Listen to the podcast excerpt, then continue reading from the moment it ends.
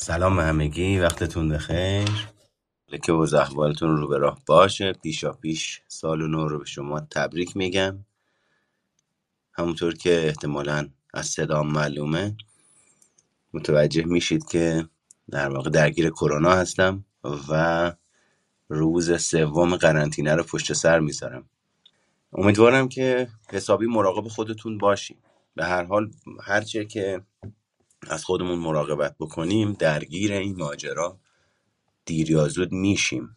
ولی خب این آرزو رو دارم که تا جای ممکن این اتفاق برای شما نیفته. خب امروز می‌خوایم بریم سراغ ماجرای کمالگرایی که راجع به این موضوع بسیار با همدیگه صحبت کردیم. و اما مطلبی رو میخوندم. ببخشید من دیگه وسط صحبتام که مایکو میبندم. مجبورم یه ای بکنم و اینجور چیزها عذرخواهی می‌کنم ممکنه چند باری پیش بیاد. مطلبی رو میخوندم راجع به ادلر. یعنی راجع به کتابی رو میخوندم با عنوان آسیب شناسی کمالگرایان. و توی این کتاب نوشته شده بود که از در واقع رویکردهای مختلف و از دید نظری پردازهای مختلف که چه کسایی مثلا اولین بار رفتن سراغ کمالگرایی و کیا مطرحش کردن و اینجور ماجراها که عموما اولین بارها توی مثلا روانکاوی رفتن سراغش فروید و اینجور افراد رفتن سراغش بعدا ادلر اومده رفته سراغش الیس راجبش حرف زده کارن هورنای راجبش حرف زده مزلو راجبش حرف زده و هر کسی به نوعی تبیینش کرده. از اونجایی که من خودم با ادلر خیلی ارتباط می‌گیرم البته چون من اطلاقات کار می‌کنم خیلی فرقی برام نمی‌کنه اما خب ادلرم خیلی برام جالب توجهه. و خیلی جالبه که ادلر میاد میگه ریشه کمالگرایی عقده حقارته. و میگه ریشه کمالگرایی منفی عقده حقارته. ریشه کمالگرایی مثبت احساس حقارته. و اینا خیلی جالبه. نوع برخورد و روش پدر و مادر یا خانواده یا والدین یا جانشینان اونها تعیین می‌کنه که به اصطلاح فرد در بزرگسالی به چه سمت و سو و کدام جهت حرکت کنه. و این خیلی بر من جالبه که راجبش یه مقداری با شما صحبت بکنم. بچه ما زمانی که به دنیا میایم اولین سازه روانشناختی که در وجودمون شکل می‌گیره اعتماده. که حالا معلوم نیست به شکل بگیره یا نه. یعنی ولی اولین ساختاری که تأثیر بسزایی در شکلگیری بقیه ابعاد شخصیت در طول دوران رشد وجود داره و شکل می‌گیره اعتماده یا بیاعتمادیه که حالا توی رویکردهای مختلف اسامی مختلفی بهش میدن. مثلا میگن فرد دلبستگیش ایمنه یا ناایمنه. حالا زیر اعتماد چه اتفاقی میافته؟ زمانی که دلبستگی یک فرد ایمن باشه احتمالا اولین سازه ای که در شخصیت او شکل می‌گیره اعتماد خواهد بود و زمانی که دلبستگی یک فرد ناایمنه استرابیه آشفته است دلبستگی مقاومه. چون می‌دونیم یک نوع دلبستگی داریم ایمن بقیه دلبستگی ها سه نوعه که بهش میگن استرابی و اجتنابی و آشفته و مقاوم. و توی این چهار تا دسته اون اعتماد در واقع ریشش تبدیل میشه به بیاعتمادی. یعنی اولین ساختار شخصیت اولین سازمان شخصیت خیلی تأثیر داره توی روند رشد ما در طول, آ... در طول زندگی و در آینده.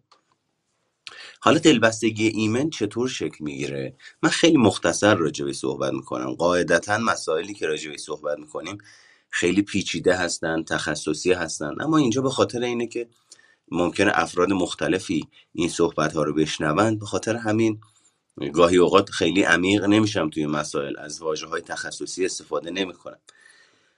دلبستگی ایمن در واقع رابطه بین مادر و فرزنده که خیلی بستگی داره به سطح سلامت روان مادر. خیلی بستگی داره. اصطلاحا بهش میگن به حساسیت مادر که من خیلی با واژه به کار بردن واژه حساس موافق نیستم. چون واژه حساس یه می‌تونه معنا و مفهوم منفی داشته باشه. در حقیقت به نظر من مادر باید حضور روانشناختی مناسب داشته باشه. و قبلا فکر می‌کردن که حضور فیزیکی مادر کافیه. یعنی می‌گفتن خب وقتی مادر کنار بچه هست و داره بهش شیر میده بس دیگه. این باعث میشه که کودک سالم بزرگ بشه. بعد بعد از اون که یه مقداری در واقع علم روانشناسی پیشرفت کرد یه سری از مسائل به چالش کشیده شد و یه سری از نظریه ها و مفاهیم جدید بهش اضافه شد اومدن گفتن نه علاوه بر اینکه مادر باید حضور فیزیکی داشته باشه لازم حضور روانشناختی مناسب هم داشته باشه. چرا؟ چون اومدن نگاه کردن. مثلا یه مادری حضور فیزیکی داره اما اصلا حضور روانشناختی مناسب نداره. این یعنی چی حضور روانشناختی مناسب نداره؟ یعنی مادر با اینی که حضور فیزیکی داره در کنار بچه ولی آشفته است. یعنی به یه نوعی انگار دلبستگی خودش ناایمنه. استرابیه. مادر خودش عقده حقارت داره. مادر خودش عمیقا باور داره آدم دوست داشتنی و خواستنی نیست و تحت تاثیر این باورها و باورهای دیگه رفتارهای مادر سمت و سو و جهت خاص به خودش می‌گیره. این باعث میشه که حتی زمانی که مادر حضور فیزیکی داشته باشه توجه لازم رو به کودک نشون نده. توجه لازم به کودک چی تعریف میشه؟ یعنی نوعی از توجه که باعث برطرف شدن نیازهای کودک میشه. مناسب به اندازه بجا. زمانی که نیازهای کودک مناسب به اندازه و بجا برطرف نشه احتمال اینه که دلبستگی کودک به دلبستگی ناایمن تبدیل بشه بالا میره. حالا یه مسئله ای که هست اون در واقع خیلی از افراد فکر می‌کنن که دلبستگی ایمن یعنی عدم وجود استراب یعنی عدم وجود درگیری یعنی عدم وجود چالش که این کاملا غلطه و رد شده است. دلبستگی ایمن یعنی وجود چالش و استراب و عوامل چالش برانگیز در زندگی تایید میشه. هست. اینا وجود دارن. اما در حقیقت رابطه امنه. کدوم رابطه؟ رابطه مادر و شوهر مادر و پدر. این یعنی چی؟ یعنی وقتی درگیری و چالشی ایجاد میشه و سطح استراب در بین رابطه پدر و مادر و متعاقبا خانواده بالا میره پدر و مادر به جای اینی که رفتارهای خام آنی یا اصطلاحا تکانشی از خودشون نشون بدن به جای اینه که از الگوهای ناسالم ناکارآمد تاریخ مصرف گذشته استفاده بکنن میشینن با همدیگه صحبت می‌کنن و مسائلشون رو حل می‌کنن به صورت بزرگ سالانه پس دلبستگی ایمن هیچ ربطی به اینه که استراب وجود نداشته باشه؟ نداره. اگه یه همچین فکری می‌کنید که دلبستگی ایمن یعنی عدم وجود استراب عدم وجود خشم عدم وجود نگرانی داریم راجع به افراد مرده صحبت می‌کنیم. یعنی آدمایی که توی بهشت زهرا هستن. چرا؟ چون جان ندارن. جان داشتن برای موجود انسانی بخشیش در تجربه هیجانی معنا پیدا می‌کنه. پس در نتیجه وقتی من و شما به دنیا میایم ترس، غم، خشم و شادی. بخشی انکار ناپذیر از وجود ماست از شخصیت ماست از زندگی زیسته ماست.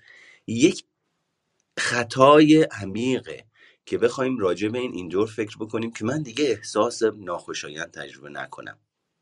یا دلبستگی ایمن یعنی اون وقت معنی شخصی خودم رو بهش بدم. اینا اینا رده اینا خطاست. دلبستگی ایمن یعنی فرد در محیطی بزرگ شده که درش چالش های محیطی بوده استراب بوده درگیری بوده غم بوده خشم بوده. اما افراد و اعضای خانواده بعد از اینی که مسائل به وجود اومدن نشستن حل مسئله کردن. کسی تلاش نکرده حرف خودش رو ثابت بکنه. کسی تلاش نکرده بگه حق با منه و شما غلط میگید. در حقیقت همه نشستن با همدیگه طرح مسئله کردن. بعد به حل مسئله رسیدن و اون مسئله و اون مشکل از نظر هیجانی اصطلاحا پایین اومده. اون گرماش به مرور کم شده. داغ نمونده. یه پرونده باز نمونده. یه دلخوری یه رنجشی مداوم هی تکرار نشده که به مرور زمان اثر منفی از خودش به جا بذاره. و باعث ایجاد تشنج، آشفتگی، استراب و اصطلاحا ناامنی بشه. پس این خیلی مهمه که ما بدونیم دلبستگی ایمن با دلبستگی ناایمن چه فرقی داره و اصلا دلبستگی ایمن چه هست و چه نیست. این یک موضوع. موضوع بعدی اینه که خب اولین سازه سازه اعتماده که در وجود ما شکل می‌گیره. و این خیلی حیرت برانگیزه. چرا؟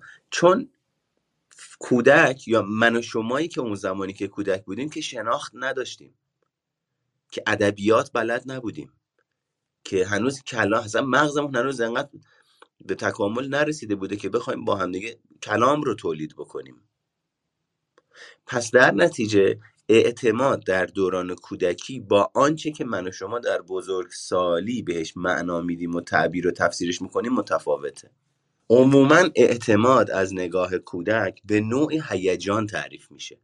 چه هیجانی؟ هیجانی که امنه. یعنی چی؟ یعنی اگر بچه مثلا داره گریه می‌کنه بعد مادر داره ظرف میشوره. اینجا اون معنایی که اول صحبتم گفتم حساس واژه خوبی نیست مشخص میشه ها. مادر هوشیاره نسبت به این ماجرا. مادری که ناهوشیار نسبت به این ماجرا موقعی که داره ظرف میشوره و بچهش داره گریه می‌کنه. حالا یا خودش رو کثیف کرده یا گشنشه یا دلش درد گرفته. یا به هر دلیلی یه علتی داره اون گریه. مادری که ناهوشیار ناآگاهه میگه چهار تا تیکه ظرف بیشتر نمونده. همین چهار تا تیکه رو بشورم بعد میرم به بچه سر می‌زنم. این یعنی بچه دو دقیقه در وضعیتی میمونه که کاملا ناایمنه. کاملا ناشناخته است و کسی بهش رسیدگی نمی‌کنه. کم کم کودک از نظر هیجانی به این نتیجه می‌رسه. دنیا جای غیر اعتماد و ناامنه که نیازهای من رو برطرف نمی‌کنه. با توجه به هدت شدت و فراوانی این گونه رفتارها که در ابتدا در رابطه بین فرزند و کودک ایجاد میشه. مادر و کودک ببخشید ایجاد میشه. و بعد از اون کم کم نقش پدر به عنوان منبع دلبستگی دوم ایجاد میشه فراوانی هدت و شدت رفتارهای ناهوشیارانه ناکارآمده. تاریخ مصرف گذشته می‌تونه باعث بشه بچه از نظر هیجانی به این نتیجه برسه. دنیای جای ناامن غیر قابل اعتماده که نیازهای من رو برطرف نمی‌کنه و من باید برای بقای خودم به هر ترتیبی که می‌تونم دست به عمل بزنم. بعد اون وقت ریشش میشه بیاعتمادی که ما در بزرگسالی به عنوان پارانویا یا شک و سوء زن نسبت به دیگران ادراکش می‌کنیم یا شناخته میشه توی مطالب و مسائلی که وجود داره. اما ما نمی‌خوایم بریم سراغ پارانویا بره سرفستمون ربطی نداره. می‌خوایم ببینیم عقده حقارت چطور شکل می‌گیره. عقده حقارت هم باز دوباره یکی از آثار دلبستگی ناایمن می‌تونه باشه. ببینید توی مرحله صفر تا یک سالگی که همین ماجرای اعتماد یا بیاعتمادی نهادی نمیشه و شکل می‌گیره میریم سراغ مرحله بعد از این یعنی یک تا سه سالگی که مرحله اصطلاحا خودمختاری نام داره یا ابراز وجود نام داره که مرحله اصطلاحا خودمختاری در برابر احساس شرم و تردید قرار داره. زمانی که بچه به بین یک تا سه سالگیه وضعیتی از نظر روانشناختی پیدا می‌کنه که اصطلاحا بهش میگن فرد شخصیتش داره افتراق پیدا می‌کنه. افتراق از فرق میاد. توی یک تا سه سالگی یک تا یک سالگی وقتی بچه به دنیا میاد اصلا شخصیتی وجود نداره اصطلاحا. یعنی هنوز شخصیت افتراق یافته ای وجود نداره. بچه خودش رو من تو هستم تجربه می‌کنه. من شما هستم. احساسات مادر رو تجربه می‌کنه نگرانی های مادر رو تجربه می‌کنه هیجانات مادر رو تجربه می‌کنه. اگه مادر آشفته باشه به وجود بچه منتقل میشه. اگه مادر ایمن باشه به وجود بچه منتقل میشه. و اصطلاحا اینطوریه که شخصیتش به مرور شکل می‌گیره. اول بچه من تو هستمه. بعد کم کم میاد تبدیل میشه به من هستم. یعنی حالا داره خودش رو از دنیایی که درش وجود داره جدا می‌بینه.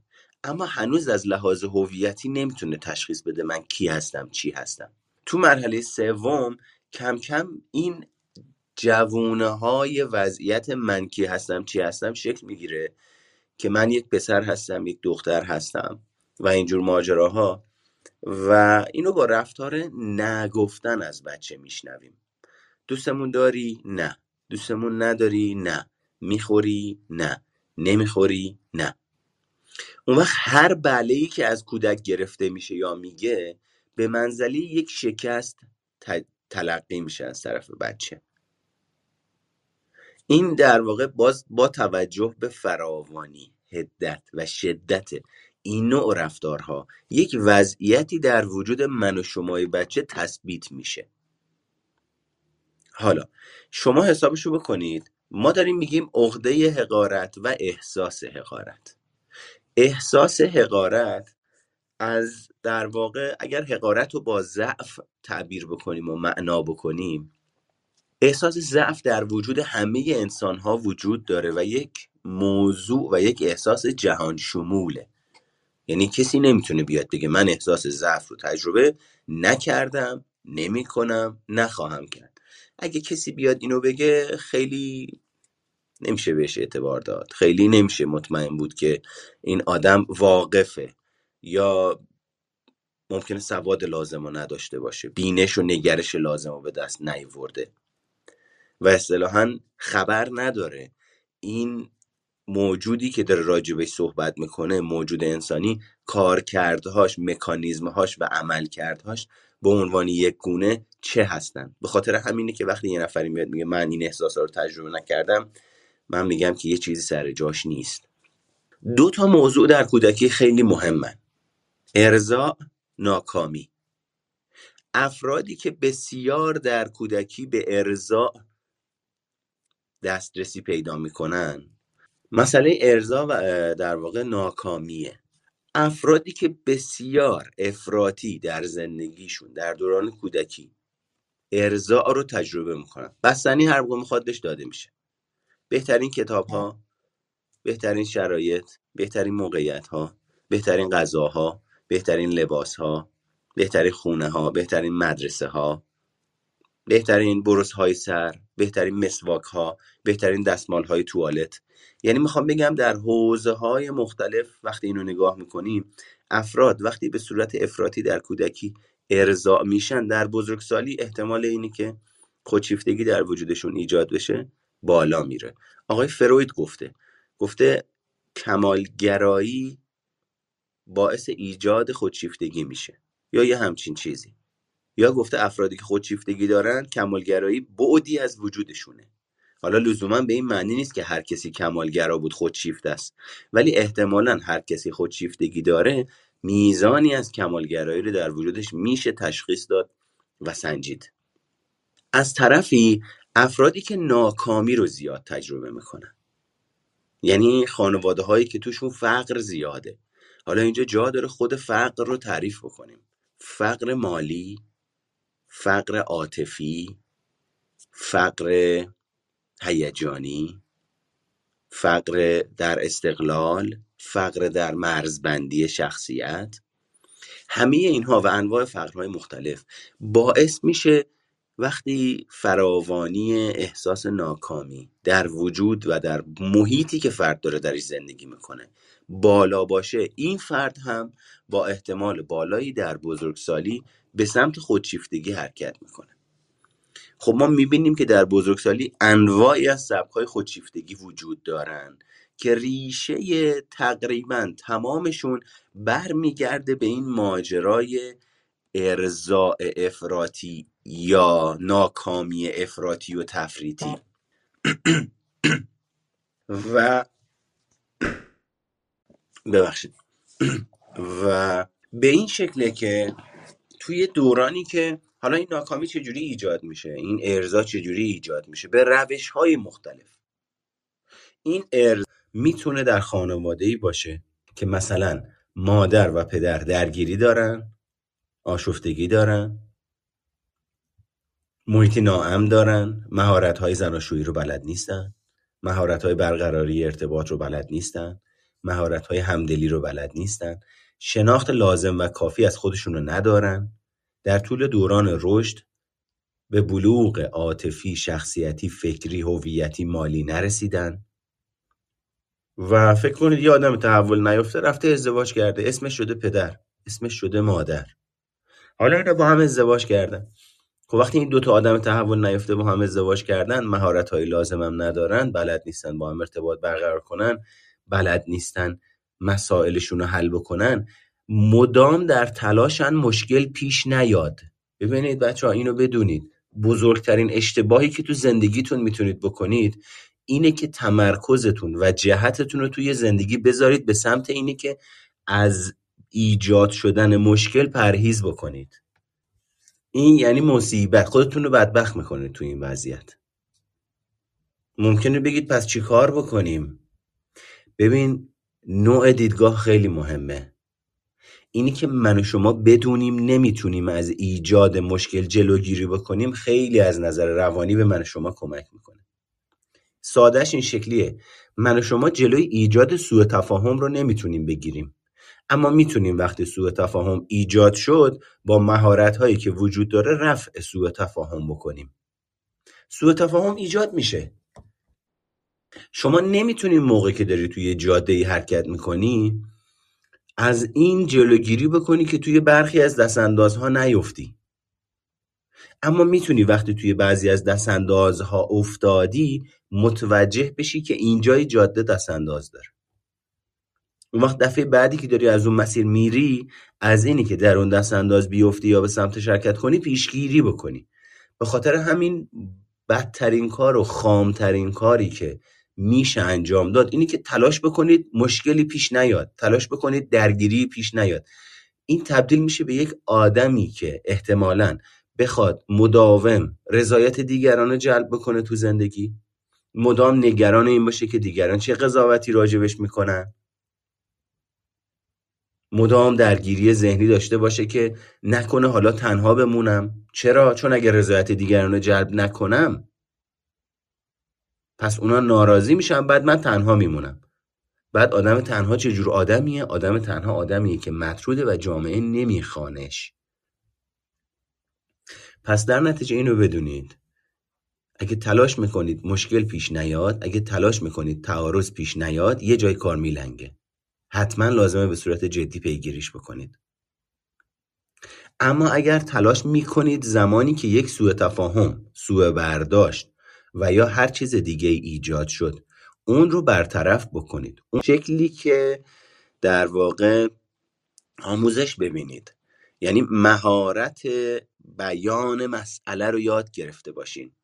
چون کسی که مهارت بیان مسئله رو یاد نگرفته عموما حرف خودش رو می‌زنه.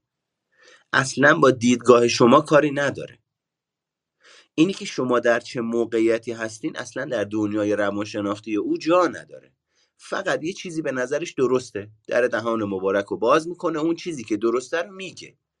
دیگه کار نداره که آقا وقتی من یه چیزی رو دارم میگم درسته.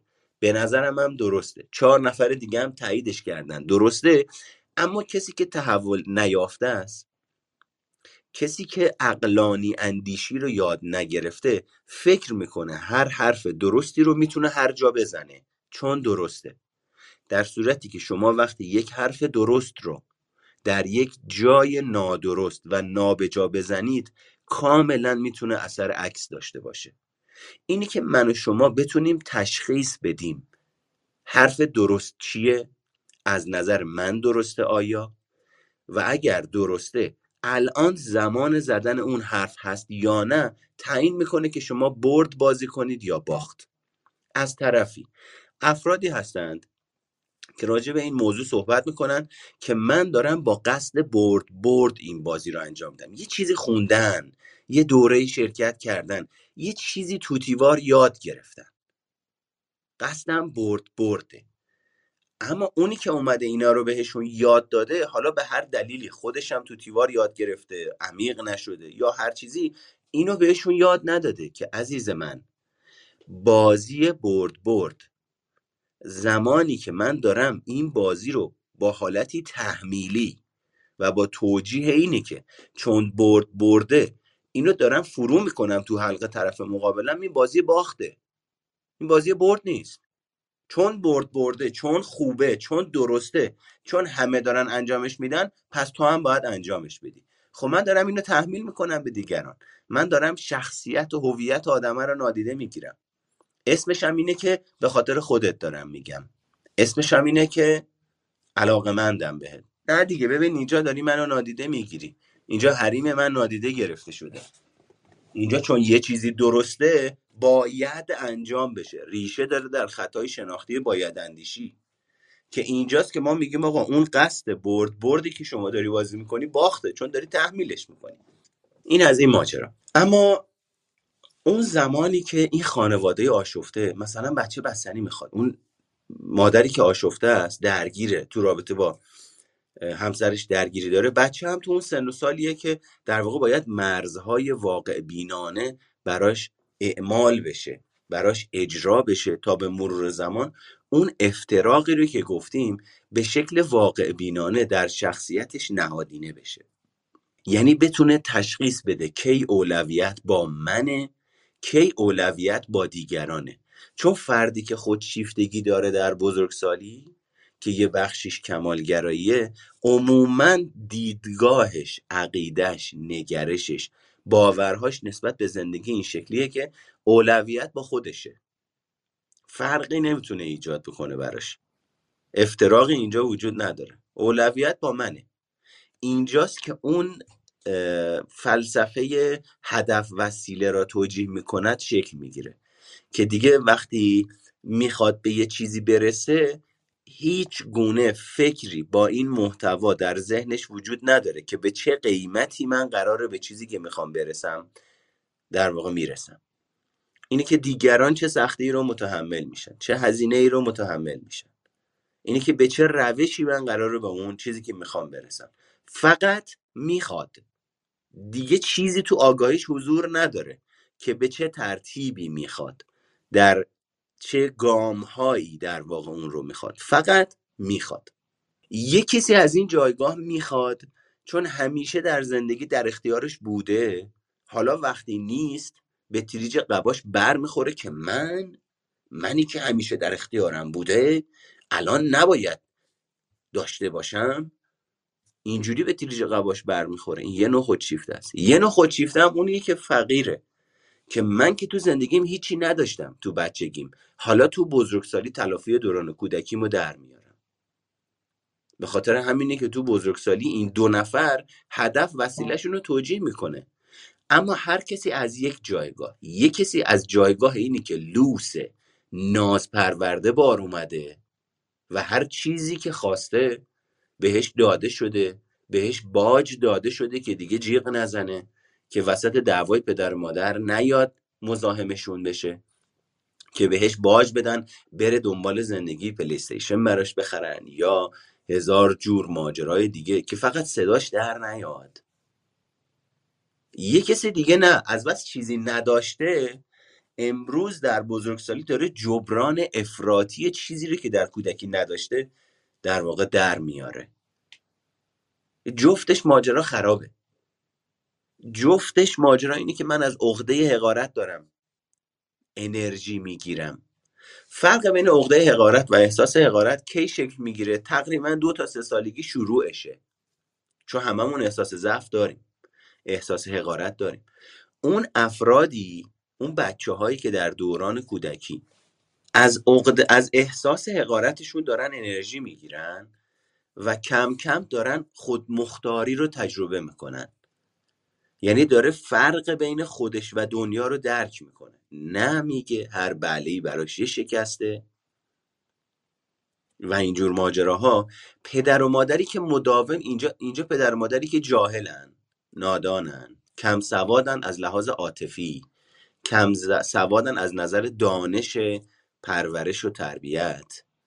آنچه که خودشون فکر می‌کنن درسته رو اعمال می‌کنن بدون اینکه واقعا بدونن درست هست یا نه می‌تونن باعث بشن توی اون دورانی که بچه داره از احساس حقارتش استفاده می‌کنه و در جهت جبران شرکت می‌کنه می‌تونن مدام باعث بشن این حرکت از احساس حقارت به سمت خودمختاری نصف نیمه بمونه و بچه احساس ناکامی رو تجربه بکنه. یعنی عدم ارضاع با توجه به فراوانی هدت و شدت این ماجرا و حوزه هایی که بچه داره به سمت اونا حرکت می‌کنه و این خودمختاری رو می‌خواد تجربه بکنه. خودمختاری توی قاشق دست گرفتن مثلا. خودمختاری توی ظرف شستن خودمختاری توی اینی که پتوش خودش بکشه روش. و خیلی حوزه های دیگه مادر آشفته ای که فکر می‌کنه بچم ناتوانه. و هزار جور دلیل دیگه هی مدام دخالت می‌کنه که از دستش میگیرتش داره ناکامی رو نهادینه می‌کنه تو وجودش. این بچه کم کم احساس حقارتش تبدیل میشه به عقده حقارت چون پر از احساس ناکامیه. در بزرگسالی به شکل انواع خشم در وجود این بچه دیده میشه. نه فقط در بزرگسالی در طول دوران رشد دیده میشه. منتها در بزرگسالی دیگه رسما نمایان میشه. چرا؟ چون زور این پدر و مادر کم میشه از نظر روانشناختی و فیزیکی و اون فرزند و بچه به اوج خودش به شکوفایی خودش می‌رسه. حالا پر از احساس ناکامیه پر از عقده است. می‌خواد جبران عقده هاشو در بیاره. میشه یه آدم خودشیفته بیمار که هیچ کسی براش مهم نیست. چرا؟ چون وقتی ناخداگاه به گذشتش نگاه می‌کنه چی می‌بینه؟ پدر و مادری که مداوم به عناوین مختلف با توجیهات بیمارگونه با باید اندیشی های مختلف در نهایت باعث شدن دوباره اون آدم احساس ناکامی بکنه. یعنی یه جایی که جا داشته پدر اون آدمه بگه حق با توه باز دوباره شروع کرده فلسفه بافی. باز دوباره شروع کرده سفزته باز شروع کرده عقلانی اندیشی افراطی بیمارگونه. چرا؟ چون خودش مسئله احساسی و هیجانی داشته. چرا؟ چون خودش همون روزی که داره صحبت می‌کنه درگیر مسائل عاطفیه. و مسائل عاطفی رو از حوزه آگاهی خودش خارج می‌کنه. اون وقت با وجود بچه یک عاملی در زندگیش ایجاد شده یک رابطه ای در زندگیش ایجاد شده که بخشی از اون رابطه رو در واقع صمیمیت عاطفی تشکیل میده. بخشی از اون رابطه رو صمیمیت عاطفیه که به رشد میرسونه. پدر یا مادری رو تصور کنید که اساسا با صمیمیت عاطفی مسئله دارن. یعنی تو دوران زندگی خودشون مشکل داشتن. اونها هم آسیب های خاص خودشون رو داشتن. صمیمیت عاطفی براشون ضعف تعبیر میشه. صمیمیت عاطفی براشون اینجوری تعبیر میشه که اگه من با کسی از نظر عاطفی صمیمی بشم ازم سوء استفاده می‌کنه. یعنی شک و سوء زن یعنی اون آدم با احتمال بالایی توی یک تا سه سالگی توی صفر تا یک سالگی که براتون مسئله اعتماد و باز کردم یا آسیبی خورده. حالا فکر بکنید اون خود اون آدم بچه دار شده صمیمیت عاطفی علاوه بر اینی که بلد نیست زندگی بکنه مهارتش رو نداره تازه یه سری تعبیر و تفسیر شخصی تاریخ مصرف گذشته بیمارگونه هم بهش میده که صمیمیت عاطفی یعنی سوء استفاده چون قبلا ازش سوء استفاده شده. اون وقت اون بچه مداوم یکی از نیازهای وجودی اون بچه اینه که صمیمیت عاطفی رو تجربه بکنه. یعنی مثل غذاییه که به اون آدم میدیم. هر بار که این کودک این بچه در ارتباط با پدر یا مادر قرار می‌گیره و اون صمیمیت عاطفی رو تجربه نمی‌کنه از طرفی درگیر نیاز وجودیشه که بهش فشار میاره. که داره تلاش می‌کنه در فضایی در ارتباط با پدر یا مادر قرار بگیره که صمیمیت عاطفی رو تجربه کنه. پس این از یک طرف تحت فشار وجودیه که به شکل هیجانهای ناکام کننده تجربه میشه.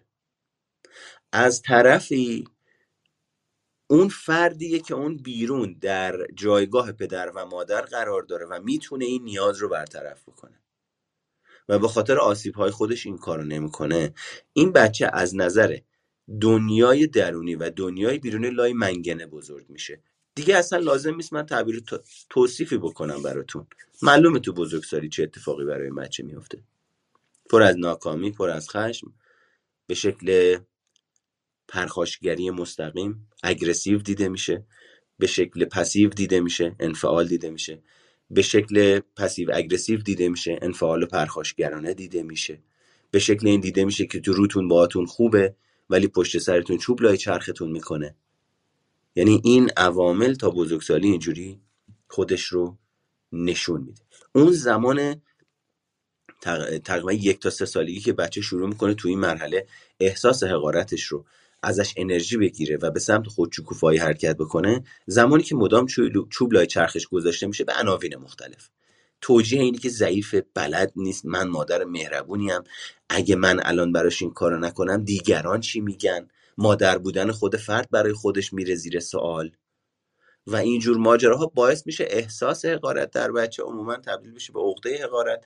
و وقتی بچه از عقده حقارت در جهت جبرانش حرکت می‌کنه میره به سمت خودشیفتگی. و ما امروز می‌دونیم که اصطلاحا خودشیفتگی ریشه در یه بخشایی از کمالگرایی رو در خودش داره. حالا اگر من براتون پیدا بکنم میگه که سازه کمالگرایی به ویژه مورد توجه نظریه پردازان رویکرد روانکاوی قرار داشته. فروید کمالگرایی رو نشونه مشترک از روان رنجوری و مخصوصا روان رنجوری وسواسی تلقی کرده و اون رو نتیجه وجود من برتر سختگیر و تنبیهگری دونسته که خواهان پیشرفتی ممتاز و بینظیر در تمام حوزه های زندگی است.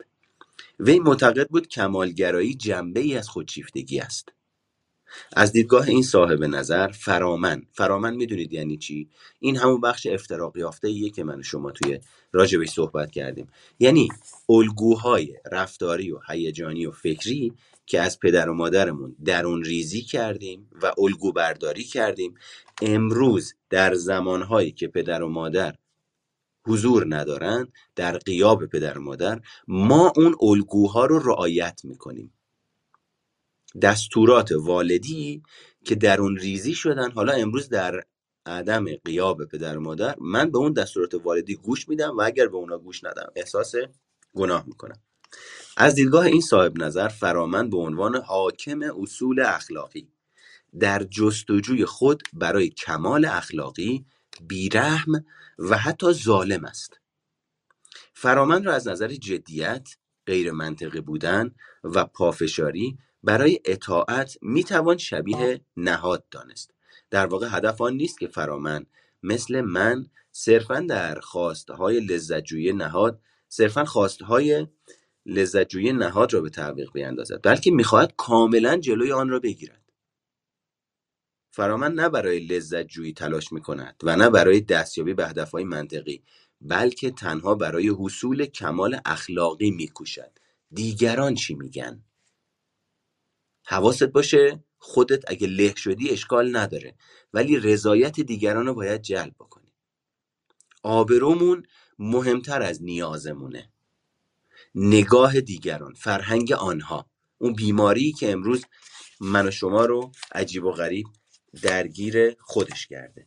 اما این ماجرای کمالگرایی بچه ها ریشه در باید و نباید داره. ریشه در فرامن داره. فرامن دو بعد داره. فرامن در واقع اخلاقی و فرامن ایدئال که وقتی ما الگو برداریش می‌کنیم دیگه من بهش میگم من. من ایدئال من اخلاقی ساز. بچه ها من اخلاقی ساز به من و شما احساس گناه میده. با نباید. نباید این کار می‌کردی. نباید اون کار می‌کردی. و من ایدئال ریشه در باید داره. باید درس تو بخونی. باید آدم موفقی باشی. اون وقت احساس شرم و گناه در من ایدئال ریشه داره. چون من نتونستم یه چیزی بشم حالا برای هر کسی یه معنایی داره. چون من نتونستم خوب حرف بزنم چون من نتونستم از خجالت دیگران در بیام چون من نتونستم درسمو بخونم چون من نتونستم پول خوبی در بیارم شرمندم گناهکارم. و این بیماریه. پس در نتیجه اون ریشه کمالگرایی به یک نوعی باید و نباید افراتیه که من و شما از بستر خانواده مشخصا از پدر و مادر. یک زمانی بر ما اعمالش کردن و ما با این باید و نباید سازگاری نشون دادیم که این سازگاری می‌تونه جنبه منفی و مثبت داشته باشه یعنی جنبه بازدارنده یا جنبه جلو برنده داشته باشه. پس دو تا مسئله است. یکی من با این باید سازگاری می‌کنم. یه کسی امروز من این باید رو برای خودم اجرا می‌کنم اعمال می‌کنم. یعنی گاهی اوقات در جایگاه پدر و مادر قرار می‌گیرم و خودم رو با این باید و نباید سرزنش می‌کنم توبیخ می‌کنم تحقیر می‌کنم تنبیه می‌کنم به خودم سخت می‌گیرم. ناهمدلانه همانطور که پدر و مادر با من برخورد کردن با خودم برخورد می‌کنم. دو میرم میشینم جای همون بچه‌ای که تو کودکی بودم. احساسهای ناخوشایندی رو که در ارتباط با اون الگوهایی که از پدر و مادرم در ارتباط با من اجراش می‌کردن تجربه می‌کنم. شرم، حقارت، ضعف، گناه، بیارزشی، نالایقی، ناکفایتی، دوست داشتنی نبودن اینا رو تجربه می‌کنم.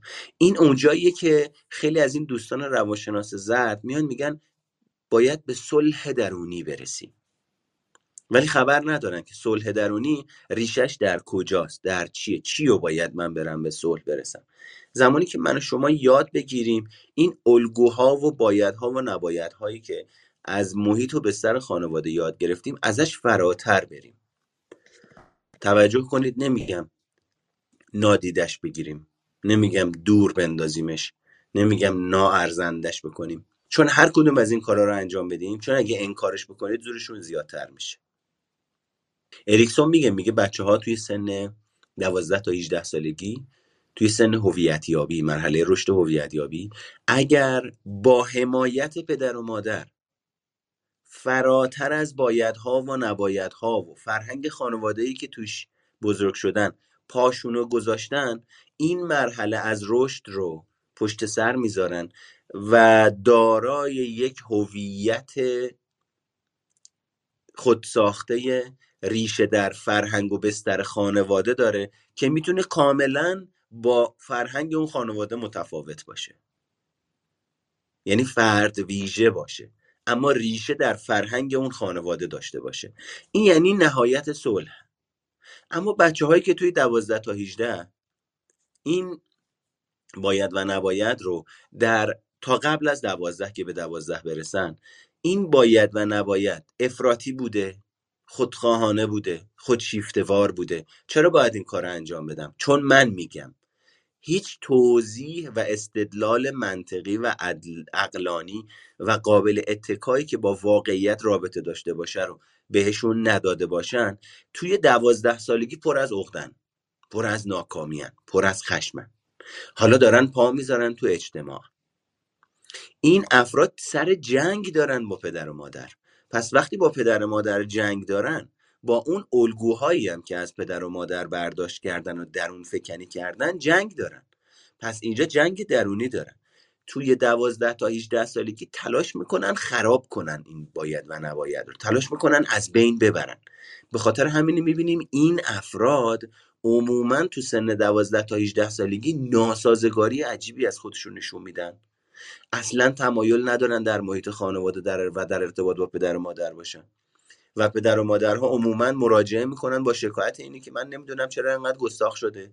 من نمی‌دونم چرا اینقدر حرف گوش نکن شده. من مدام نگرانشم. اون وقتی که من به این پدر و مادر میگم الان دیگه برای نگرانی زمان مناسبی نیست. اون موقع که داشتی خودشیفته وار یه چیزی رو چون فکر می‌کردی درسته تحمیل می‌کردی بهش و اصلا به این توجه نمی‌کردی که تو دنیای روانشناختیش داره بر, بر او چی میگذره.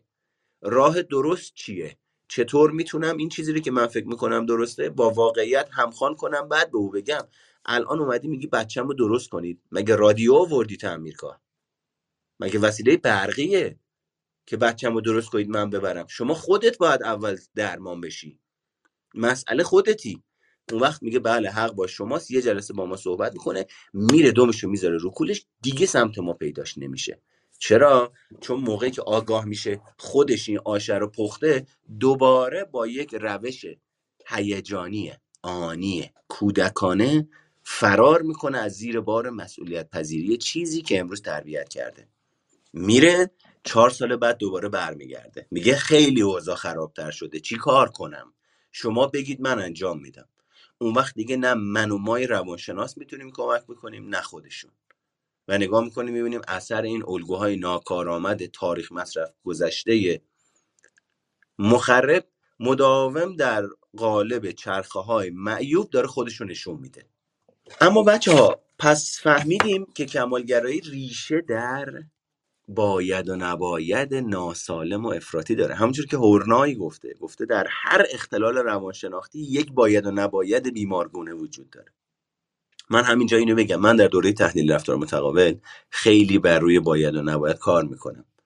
خطاهای شناختی رو به شما آموزش میدم و روی این مسائلی که الان دارم به شما آگاهی میدم کار می‌کنم مشخصا. اگر کسی خواست یک کار درست و حسابی حرفه‌ای با قاعده که طبق اشل انجمن بین المللی تحلیل رفتار متقابل و طبق یک استاندارد بین المللی برگزار میشه. کاری برای خودش انجام بده می‌تونه با من تماس بگیره اطلاعات دورر بدم خدمت. اما حالا که فهمیدیم ریشه کمالگرایی یکی از ریشه های کمالگرایی باید و نباید افراطی و بیمارگونه است بهتره بریم یه نگاهی بندازیم ببینیم که ابعاد کمالگرایی در عناوین مختلف به چه شکل بیان میشه. اول بریم یه نگاهی بندازیم به ابعاد ششگانه کمالگرایی. توی نظریه فروست و دیگران که در سال 1991 در واقع معرفی میشه شش معلفه در کمالگرایی عمومی معرفی میشه. اولین و مهمترین این معلفه ها مربوط به ارتکاب اشتباهه. نگاه کن نباید اشتباه کنی باید درست انجام بدی. اگر اشتباه کنی آدم لاب لاب لاب سه تا سه نقطه. شمایی که دارید گوش می‌دید ببینید. اگر داری اشتباه می‌کنی چه جور آدمی هستی؟ معنایی رو که داری بهش میدی احتمالاً از خانواده گرفتی. از پدر و مادر یا عناصر والدی یا جانشینان اونها گرفتی. پس اولین و مهمترین معلفه ها ارتکاب اشتباهه. دومی دومین معلفه کمالگرایی مجموعه معیارهای شخصی عملکرد رو شامل میشه. یعنی چی معیارهای شخص شخصی؟ یعنی دیدید اینجا من بعضی موقع با بعضی از افراد که صحبت می‌کنم بهش میگم به روش خودت انجام میدی کارها رو نه؟ میگه آره. میگم اون وقت اگه قرار باشه این کارا رو به روش دیگران انجام بدی یا کارتو به دیگران بسپری کلا حالت بده. میگه آره. معیارهای شخصی یعنی درست اونیه که من فکر می‌کنم. دیگه با واقعیت کاری ندارم. هی بهش میگه آقا خیلی هزینه بره. از نظر مالی از نظر جانی از نظر زمانی. اصلا ربطی به واقعیت نداره. تو نگاه کن ببین چهار ساله داری توی زمینه فعالیت می‌کنی. به امید اینی که به یه نتیجه برسی. هنوز به نتیجه نرسیدی. واقعا نمی‌خوای شک کنی به اینی که چرا به نتیجه نرسیدم؟ میگه نه. اونا اگر اینجوری رفتار می‌کردن اونا اگر این کارا رو نمی‌کردن من الان نتیجه داشتم. یعنی یک نگاه فرافکنانه رو به بیرون که به عنوان یک مکانیزم دفاعی به کار گرفته میشه تا من شمایی که طبق معیارهای شخصی افراتیمون انتظار داریم نتیجه ایجاد کنیم اصطلاحا با این مسئله مواجه نشیم. اون وقت کسی که این معیارهای شخصیش جواب نده چرا افراطی این کار رو انجام میده؟ چون اگر طبق براش تعریف شده چون اگر طبق معیارهای شخصیش نتیجه ایجاد نکنه یعنی آدم خوبی نیست یعنی آدم توانمندی نیست. یعنی اگر به حرف دیگران گوش بده و یک نتیجه رو ایجاد بکنه این نتیجه که مال من نیست. مال دیگرانه. ببین خودشیفتگی رو ببین. اون زمانی چیزی که من ایجادش می‌کنم چیز سالم و خوبیه که صفر تا صد ماجرا رو من خودم زایده باشم. این نشون این خودش نشون میده این آدم در مشاوره در مشورت همه اینا رو میبنده. در اینی که یه سوال بپرسه از دیگران در اینی که خودش رو به چالش بکشه بسته. فقط به روش من. و اغلب نظریه پردازان این هیته رو تابلوی مرکزی کمالگرایی برای افرادی دانستند که معیارهای بسیار عالی دارند و غالبا نمی‌توانند به صورتی رضایت بخش به اونها دست یابند. معلفه های سوم و چهارم کمالگرایی در این روی کرد. به ادراک و برداشت شخص از انتظارها و انتقادهای والدین مربوط می شود یعنی این افراد در سطح ناخودآگاه اگر طبق قاعده هایی که در ارتباط با پدر و مادرشون یاد گرفتن عمل نکنن پر از احساس شرم و گناه و حقارت میشن. به خاطر همینی که می‌بینیم روش خود سرزنشگری خود تنبیهگری خود تخریبگری در قالب نشخار فکری در وجود این افراد بالاست. نگاه می‌کنیم می‌بینیم انتظارهای غیر واقع بینانه ای از خودشون دارن. انتظار غیر واقع بینانه از خود داشتن یعنی چی؟ یعنی من در زمینه شناگری توانایی لازم رو ندارم. پسردایی من داره. اون وقت من میام خودم رو با پسردایی مقایسه می‌کنم. به صورت افراطی به خودم سخت می‌گیرم. استعداد شنارم ندارم. بعد وقتی نتیجه ای رو که غیر واقع بینانه است با معیارهای بالا برای خودم سنجیدمش ایجاد نمیشه حالم بد میشه. میرم تو خود تخریبگری خود سرزنشگری حقارت و پر از احساس شکست افسردگی و یأس و ناامیدی رو تو زندگی تجربه می‌کنم. و از اونجایی که به صورت افراطی اعتقاد زیادی دارم به اینی که معیارهای شخصی ما اجرا کنم یعنی به روش خودم عمل بکنم. وفاداری بیمارگونه ای دارم به باورها و عقایدی که تاریخ مصرفشون گذشته باعث تداوم احساس یأس و افسردگی در وجودم میشم معلفه پنجم کمالگرایی تردید و وسواس درباره چگونگی عملکرد شخصی یادتونه من اینجا از بچه ها زیاد می‌پرسم میگم تردید داری؟ شک داری؟ میگه آره این معلفه پنجمه انجام بدم؟ ندم؟ اگه نشد چی؟ اگه مسخرم کردن اگه تردم کردن اگه افتادم اگه رام ندادن اگه تنها موندم. اگه غذا درست کردم کسی غذامو نخورد چی؟ تردید شک و دودلی. بیماری این روزهای جامعه ماست. و معلفه ششم گرایش به منظم و سازمان یافته بودن منظور از سازمان اینه که افراد همیشه به نگاه نگه داشتن تمایل دارن و معمولا جزئیات رو در زندگی منظم نگه میدارن. این مسئله نشان دهنده حسی از کنترل در فرده. به خاطر همینی که افراد کمالگرا یکی از ترس هایی که در وجودشون هست که افراطی هم هست ترس از دست دادن کنترله. حالا این ترس از دست دادن کنترل مثلا هیجانی شدنه مثلا اینی که دیگران دیگه به حرفشون گوش ندن. مثلا اینی که تعبیرش می‌کنن دیگران منو مورد بی احترامی قرار میدن. هزار نوع ترس از دست دادن کنترل هست. نکنه برم مسخرم کنن. یعنی چی مسخرت کنن؟ یعنی من برم اونجا کنترلم از دست بدم. یه توپقی بزنم بعد دیگران منو مسخره کنن. ببین پس دوباره ته ته ته ته تحلیل این ماجرا که برمیگردیم میگیم طرف ترس از قضاوت دیگران داره داریم راجع به این صحبت می‌کنیم که نکنه من کنترلم رو از دست بدم. یه حرفی بزنم یه سوتی بدم که دیگران منو قضاوت کنن. یعنی دوباره ریشش داخل من و شماست. ربطی به بیرون نداره اونجوری. این از ابعاد ششگانه کمالگرایی. دوستان ارجمند پادکست روانشناسی سایکوپاد رو میشنوید. محمد مهرگان هستم در قرنطینه. و اگر خواستید خود پادکست رو گوش بدید این زیلینک بالای سر منو می‌تونید کلیک بکنید و سه تا چهار تا گزینه هست. پادکست خاکستری روان که همین صحبتیه که اینجا میشنوید بعدا توی Castbox آپلود میشه. پادکست سایکوپاد توی تلگرام توی Castbox توی Apple Podcast که روانشناسی شخصیت رو اونجا میگم و شما می‌تونید اون رو گوش بدید تا حالا سی و دو سه تا اپیزودش منتشر شده. اون رو می‌تونید گوش بدید. توی واتساپ برای دوره ها و کارگاه ها و برنامه هایی که برگزار می‌کنم اگر دوست داشتید شرکت بکنید که توصیه می‌کنم شرکت بکنید می‌تونید اونجا به من پیام بدین و تست تحلیلی شخصیت هم که اونجا هست. خب حالا بریم سراغ ابعاد سگانه کمالگرایی که در واقع دوباره در سال 1991 اصطلاحا ایجاد میشه. یکی کمالگرایی خودمداره یکی کمالگرایی دیگر مداره و یکی کمالگرایی جامعه مداره کمالگرایی خودمدار با تمایل به وضع معیارهای سختگیرانه و غیر واقع بینانه برای خود و تمرکز مهمه ها و تمرکز بر نقص ها و شکست ها در عمل کرد همراه خود نظارتگری های دقیق و سختگیرانه مشخص می شود. در واقع این جنبه از کمالگرایی یک معلفه انگیزشی است که کوشش های فرد برای دستیابی به خیشتن کامل را شامل می شود و نزدیکترین بعد به سازه ای است که اغلب به عنوان کمالگرایی شناخته می شود یعنی اون چیزی که به عنوان کمالگرایی در جامعه شناخته میشه همین کمالگرایی نوع یک یا خودمداره که اصطلاحا من و شما بسیار به خودمون سخت می‌گیریم. بعد تمرکزمون روی نقص ها و شکست هامونه ببخشید.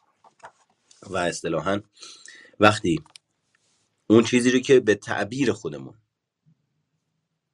بهش دست پیدا نمی‌کنیم اون وقت یه سری مکانیزم دیگه فعال میشه. سرزنشگری و احساس شکست و ناکامی و خوب نبودن و به درد نخور بودن و اینجور چیزها.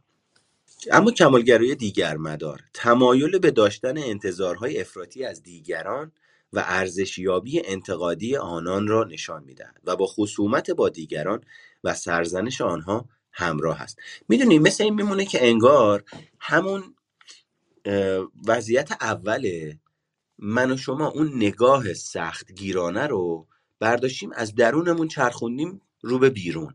و همون انتظارات غیر واقع بینانه ای که از خودمون داریم رو به دیگران نسبت میدیم و از اونها اون انتظارات رو می‌خوایم. این جنبه در اصل همان اینا بازم همونه دیگه کمالگرایی خودمدار است. اما در آن رفتار کمالگرایی به سوی دیگران جهتگیری می شود کمالگرایی جامعه مدار نیز به احساس ضرورت رعایت معیارها و برآوردن انتظارهای تجویز شده از سوی افراد مهم به منظور کسب تایید اطلاق می شود اینجا همون جاییه که من و شما در نقش همه چیزدان می‌بریم و میدوزیم برای دیگران اما موقع که خودمون میریم در خلوت آن کار دیگر می‌کنیم که به دیگران میگیم نکنید یا به دیگران میگیم بکنید. کمالگرایان جامعه مدار معتقدند دیگران از آنها انتظارهایی در سطح عالی دارند و استانداردهای ویژه از آنها می‌خواهند. بنابراین برای دستیابی به پذیرش و تایید دیگران به دنبال تأمین این استانداردها هستند. یعنی شما نگاه می‌کنی ریشه تمام کمالگرایی ها تایید طلبیه. ممکنه بگید آقا توی کمالگرایی خیشتن مدار. من که از کی می‌خوام تایید بگیرم؟ من میگم از همون باید و نباید درونی که از پدر و مادر الگو برداری کردی. می‌خوای رضایت الگوهای والدی درونی تو به دست بیاری. که زمانی که برخلاف اونو عمل می‌کنی پر از احساس شرم و گناه میشی. این اونجاییه که افراد وقتی میان توی دوره یا توی اتاق مشاوره میگن این چه جور اتاق مشاوره ایه به جای اینکه حال منو خوب کنه حال منو بد کرده. من اونجا میگم آره به خاطر اینی که تا امروز به شکل ناخودآگاه و اتوماتیکی طبق فرمایش الگوهای والدیت عمل کردی و احساس امنیت کاذب رو تجربه کردی. توی این دو سه هفته که اومدی اتاق مشاوره ما با خیلی از این الگوهای والدی چالش کردیم بردیمشون زیر سوال و تو داری برخلاف اون الگوهای والدی عمل می‌کنی. میگه درسته. میگم پس طبیعی نیست حالت بد باشه؟ میگه چرا؟ تا حالا اینجوری بهش نگاه نکرده بودم. اون وقتی که میگم اینجوری بهش نگاه کن. رشد همیشه به معنای اینی که حال من خوب باشه داره خوش میگذره نیست. و ببین حالا اینجا داره میگه که یافته های پژوهش در زمینه بررسی ابعاد سگانه کمالگرایی همبستگی این سازه با ویژگی های شخصیتی و رفتاری و مشکلات روانشناختی را تایید می‌کنند بعد خود مختار کمالگرایی شامل تلاش برای ظاهر شدن به صورت کامل و پنهان کردن کاستی های خود از دیگران است. می‌بینی؟ روز اولی که کلاب هاست باز شد. همه موفق همه خوب همه جایگاه های عالی. هیچ آدم شکست خورده ای وجود نداشت. انقدری که توی ایرانی ها موفق داشتیم تو کل دنیا موفق نداشتیم. کمالگراهای خودمدار به عنوان کسانی که استانداردهای بسیار عالی را برای خود تعیین می‌کنند بیوقفه مشغول به کارند. افرادی که اعتیاد به کار دارند احتمال اینی که درگیر این ماجرا باشند هست. قطع ارتباط با دیگران و بیگانگی از آنها می‌تواند ناشی از تمایل انسان برای پیگیری هدفهای خود ایدئال و اجتناب از دیگران باشد. زیرا وقتی افراد هدفهای شخصی عالی دارند پاسخگویی آنها به دیگران کاهش مییابد. در نتیجه ممکن است دیگران از این رفتار آگاه باشند و به نوبه خود فاصله خیش با این افراد را افزایش دهند. کمالگرایی خودمدار با مشخصه های خودشیفتگی خود سرزنشگری خود انتقادگری اهمال کاری یا تعلل در انجام کارها افسردگی و روان رنجوری ارتباط دارد. کمالگرایی دیگر مدار هم با مشخصه های منفی همچون دیگر سرزنشگری اقتدارگرایی بیمارگون و سلطه‌جویی های شخصیت نمایشی خودشیفتگی و ضد اجتماع بودن نشان داده می شود اینجاست که من میگم کمالگرایی بستر شکلگیری اختلالات روانشناختیه. اما لزوما هر کسی کمالگرایی داشت اختلال نداره بستره. کمالگرایان دیگر مدار معمولا می‌گویند برای من مهمه که دیگران در انجام دادن کارها کامل باشن این یعنی چی؟ اینجا همون جاییه که آدمه میگه توی پارچ آب نخور توی لیوان آب بخور. بعد موقعی که حواسش نیست یا فکر می‌کنه کسی نمیبینتش خودش پارچ رو می‌گیره سر می‌کشه. و در انتقاد بیش از حد ممکن است بگوید من به شدت از نقش نقصه های دیگران انتقاد می‌کنم. چرا؟ چون دارم کمک می‌کنم نقصش رو ببینه. ولی اینجا اصلا من به این توجه نمی‌کنم که می‌خواد ببینه. آمادگی دیدن رو داره. من اون فردی هستم که بخواد از من بشنوه. آیا اون چیزی که من دارم به عنوان نقص به رسمیت میشناسمش واقعا نقصه؟ یا من دارم نقص ادراکش می‌کنم؟ چون تو زندگی خودم یه سری کمبود داشتم یه سری درگیری داشتم یه سری بیماری داشتم که تعبیر و تفسیرم از واقعیت دچار تحریفه. یا از اینکه مردم متوجه کامل بودن من نمی‌شوند ناراحتم. در گرایش های کمالگرایان کمالگرایان خودشیفته ممکن است کاملا به لحاظ روانشناختی آسیب پذیری وجود داشته باشد. مثلا احتمال دارد این افراد با خود بگویند دیگران کمال من را مخفیانه تحسین می‌کنند. توهم هزیون. به نظر می رسد تمایل به تایید و پیگیری هدفهای ایدئال خود احتمالا در مشکلات کمالگرایان خودشیفته نقش مهمی داشته باشد. کمالگرایی جامعه مدار هم با نیاز به تایید شدن از سوی دیگران ترس از ارزشیابی منفی اونجاییه که میگن افراد خودشیفته واکنش پذیری بالایی نسبت به نقد شدن توسط دیگران دارن. منبع کنترل بیرونی بیش تعمیم دهی شکست افسردگی و استراب مرتبط است. اما بچه ها یک بعد دیگه هم داره کمالگرایی. اینو سریع بهتون بگم. خیلی مهمه. این به عنوان کادوی من به عنوان عید نوروز عیدی. اینجا می‌خوام در واقع دو نوع کمالگرایی رو به شما بگم. جنبه هاشو فقط بهتون میگم. کمالگرایی سالم و کمالگرایی ناسالم. تیتروار میگم براتون. کمالگرایی سالم افرادی که کمالگرایی سالم دارن توانمندی در تجربه رضایت بخش و توأم با لذت. یعنی از لذت بردن مشکلی ندارن لذت می‌برن. اما افرادی که کمالگرایی ناسالم دارن ناتوانی در تجربه لذت از کوشش رو دارن. این یعنی تجربه لذتمندی برای افرادی که کمالگرایی ناسالم دارن مشروط بر ایجاد نتیجه است. اگه نتیجه ای که می‌خوام ایجاد بشه با اون روشی که من میگم ایجاد بشه تو اون زمانی که من می‌خوام ایجاد بشه با اون میزان و حدت و شدت و فراوانی که من می‌خوام ایجاد بشه اون وقت اجازه دارم باش حال کنم. اگه یک کدوم از این معیارها که سخت گیرانن غیر واقع بینانن در واقع توی برنامه من اجرا نشه پس من آدم خوبی نیستم. پس به درد نمی‌خوره. پس لذت بردن فایده نداره.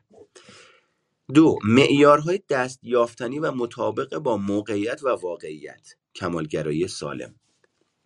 ناسالم. معیارهای عالی غیر واقعی و انعطاف ناپذیر این واژه عالی گوشتون گولتون نزنه ها. همین عالی رو تو بچگی تحمیل کردن به ما که امروز فکر می‌کنیم عالی واژه سالمیه. کمالگرایی سالم. تمایل به موفقیت. کمالگرایی ناسالم. ترس از شکست. ببین من توی کتابم توی کتاب الیس در سرزمین عجایب به یه نوعی اینو آوردم که افرادی که این مسئله رو دارن تلاش می‌کنن چیزی رو از دست ندن. اگه جزو افرادی هستید که دارید تلاش می‌کنید از دست ندید یه چیزی سر جاش نیست. اما اگه جزو افرادی هستید که دارید تلاش می‌کنید به دست بیارید و حواستون باشه. ریشه این تلاشتون هدف وسیله را توجیه می‌کند نیست. چون اونم بیماریه. اونجا در واقع درست عمل می‌کنید. کمالگرایی سالم تمرکز بر انجام کارها. به صورت کارآمد. کمالگرایی ناسالم تمرکز بر اجتناب از خطا. یعنی بهش میگی برو این کار رو بکن. میگه میترسم خراب کنم. اگه نشد چی؟ اگه نتونستم چی؟ اگه طول کشید چی؟ اگه افتادم چی؟ یعنی مدام داره منفیا رو می‌بینه. کمالگرایی سالم گرایش توأم با آرامش اما دقیق. تعریف آرامش یادتونه؟ با حد اکثر و نهایت توان در حرکت بودن و دچار لرزه نشدن. فرقش با سکون چیه؟ اون آدمایی که ساکنن میشینه یه جا. خب معلومه دیگه. من میام میشینم تو خونه نه بادی هست نه طوفانی هست نه سرمایی هست نه گرمایی هست. میگم خوبه. اما اون آدمی که می‌زنه تو سرما و گرما و طوفان شخصیتش از دست نمیده هویتش از دست نمیده هدفش رو گم نمی‌کنه. جهتش رو گم نمی‌کنه اون آرامش داره نه اونی که رفته تو منطقه امنش. کمالگرایی سالم به موقع انجام دادن کارها کمالگرایی ناسالم به تعویق انداختن کارها. روی دیگه سکه کمالگرایی ناسالم اهمال کاری بچه کمالگرایی سالم خود ارزشمندی مستقل از عمل کرد. کمالگرایی ناسالم خود ارزشمندی وابسته به عمل کرد. اگه من مدرک دکترا داشته باشم آدمی هستم که ارزشمندم. اون وقت اینجا نگاه می‌کنیم می‌بینیم یه سری از افراد هستن. این واژه DR رو آوردن تو box name نوشتن. که من همیشه تاکید کردم حتما زحمت کشیدن حتما انرژی گذاشتن حتما هزینه کردن. ولی جای DR جای اینی که من دکتر یه چیزی هستم توی bio ه نه تو box name. وقتی فرد اینو توی box name می نویسه از دیدگاه تحلیلی یعنی داره میگه من موقعی که به دنیا اومدم دکتر بودم بعد اسممو گذاشتن یه چیزی. ریشه در عقده حقارت می‌تونه داشته باشه. حالا هر کسی هم اونجا نوشته دکتر منظورمون نیست. کمالگرایی سالم. انگیزش برای رسیدن به پسخوراند مثبت و پاداش. یعنی من به یه جایی برسم که یه پاداشی دریافت بکنم. اما تو کمالگرایی ناسالم انگیزش برای اجتناب از نوازش های منفی از نتایج منفیه. من یه چیزی رو به دست بیارم که توسط پدرم مادرم زنم جامعم سرزنش نشم تحقیر نشم ترد نشم.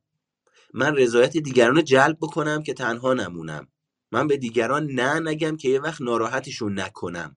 وای یعنی چی هستن کمالگرایی سالم شکست توأم با ناامیدی به تلاش مجدد می انجامد یعنی بارها انجام میده نتیجه نمی‌گیره.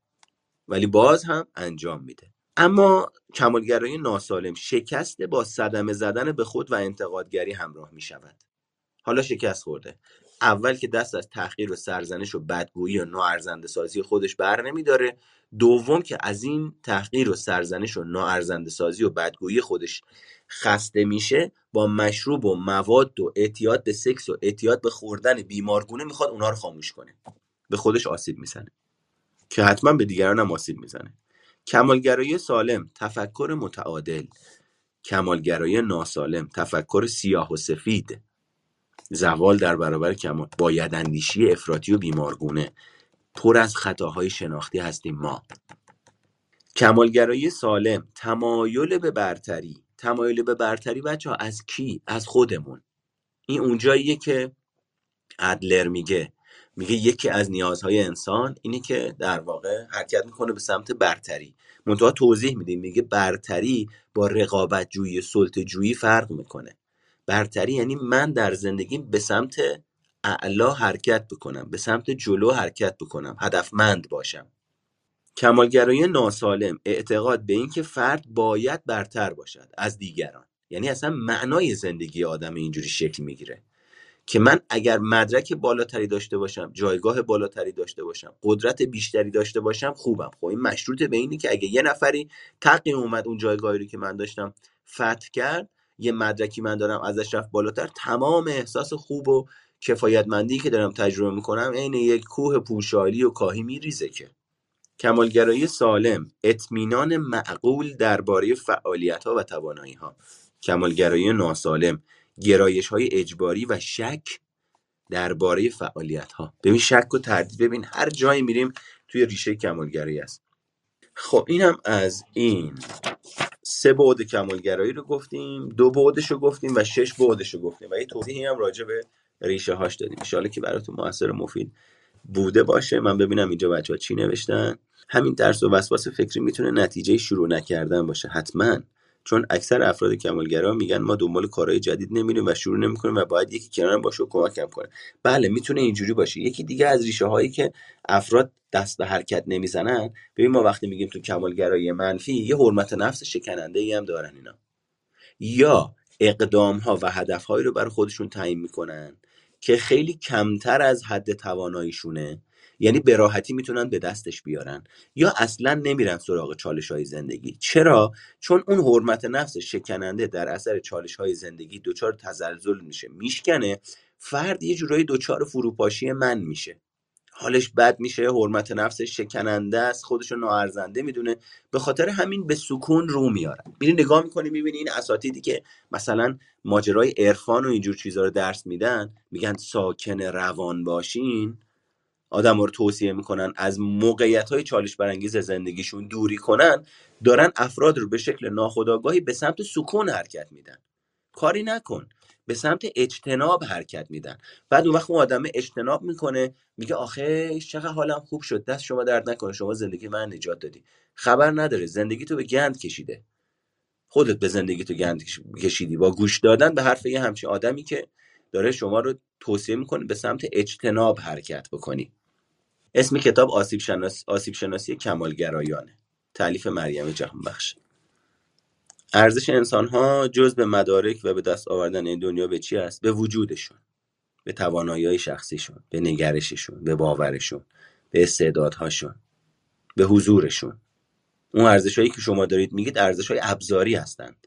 ما داریم راجع به ابزارهای روانشناختی صحبت می‌کنیم. ارزش های روانشناختی.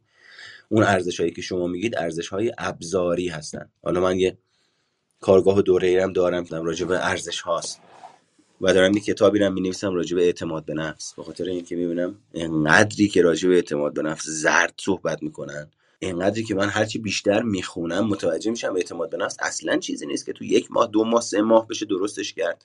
ولی نگاه می‌کنیم می‌بینیم دوره های برگزار میشه که اعتماد به نفس تو چهار روز چهار ماه چهار هفته. الان همین صحبت من اگه توی اتاق بوده باشین شنیده باشین اعتماد اولین ریشش توی صفر تا یک سالگی شکل می‌گیره. بعد نفس افتراق پیدا می‌کنه از دنیا. یعنی فرد خودش رو جدا می‌بینه از دنیا. اون وقت تازه معنای اعتماد به نفس شکل می‌گیره.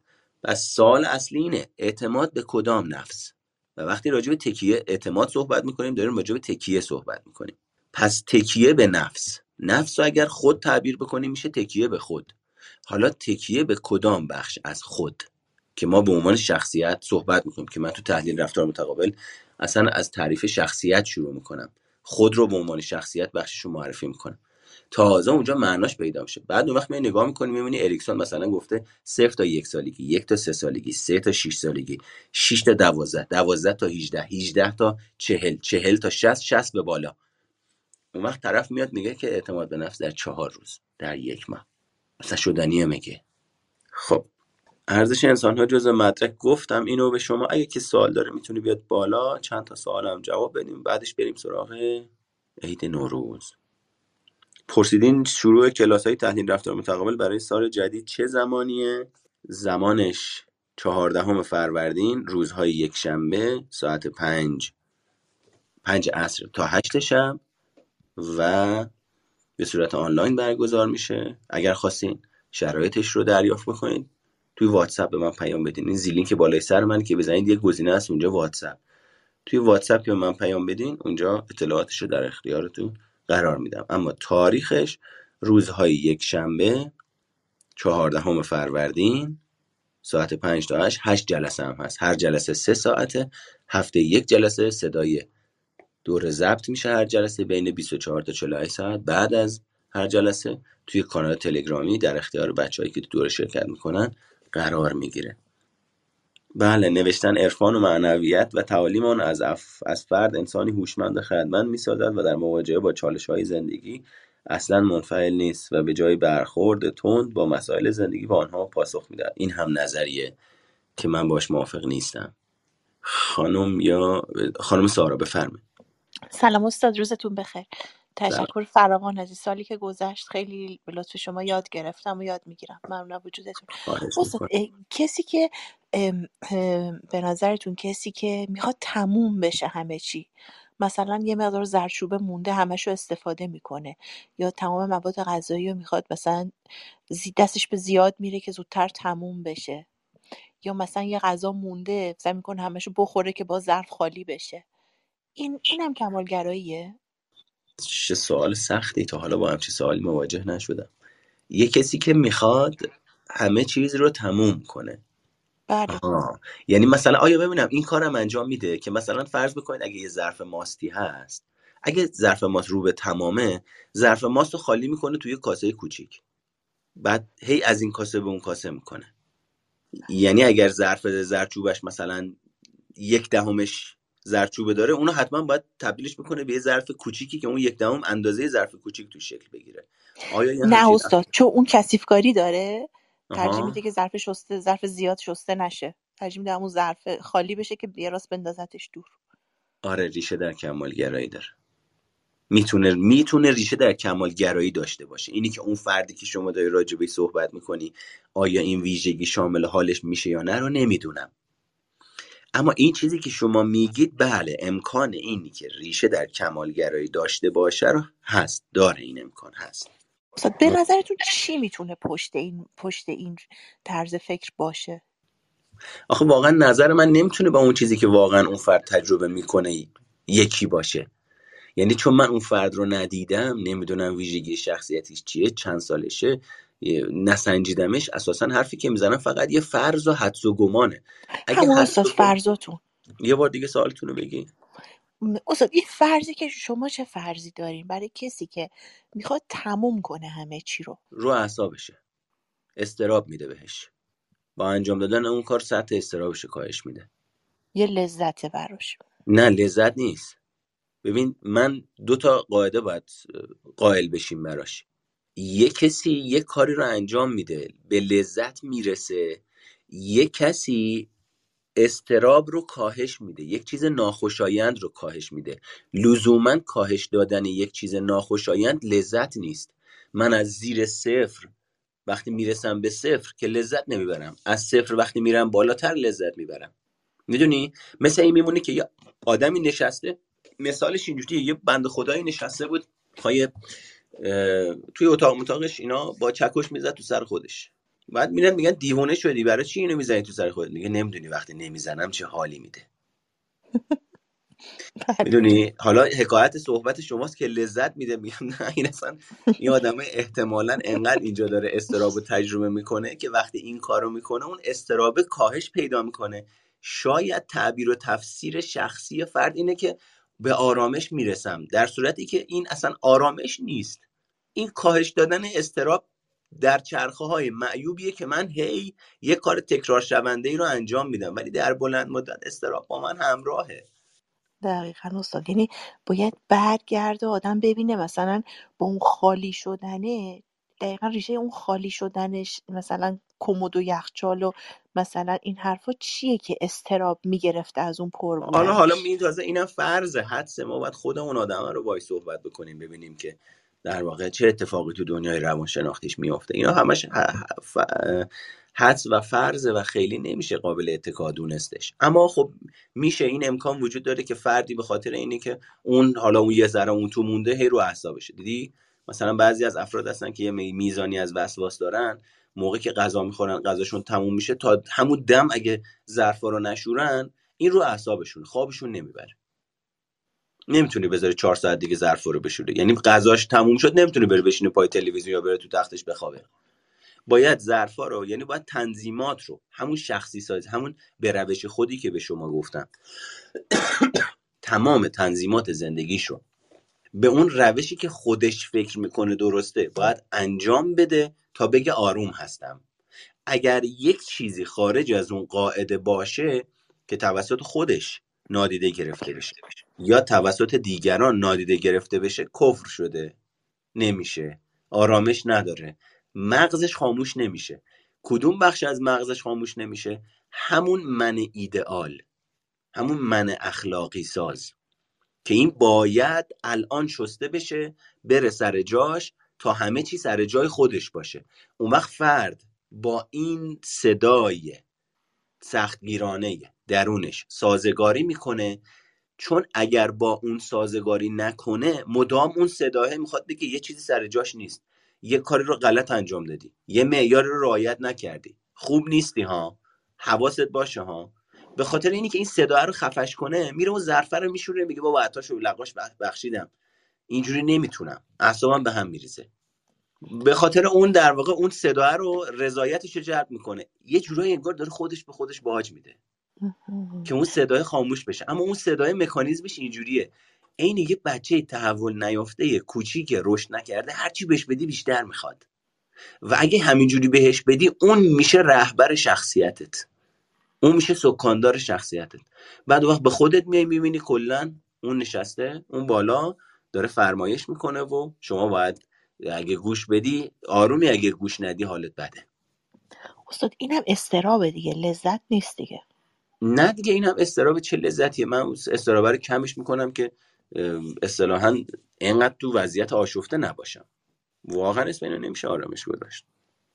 استاد سه تا چیز داریم. لذت و استراب و درد. سه تا چی؟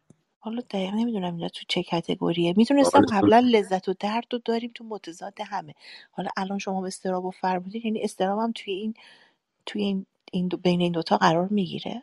نقطه مقابل استراب به نظر شما چیه؟ آرامش. اشتباهه. استراب.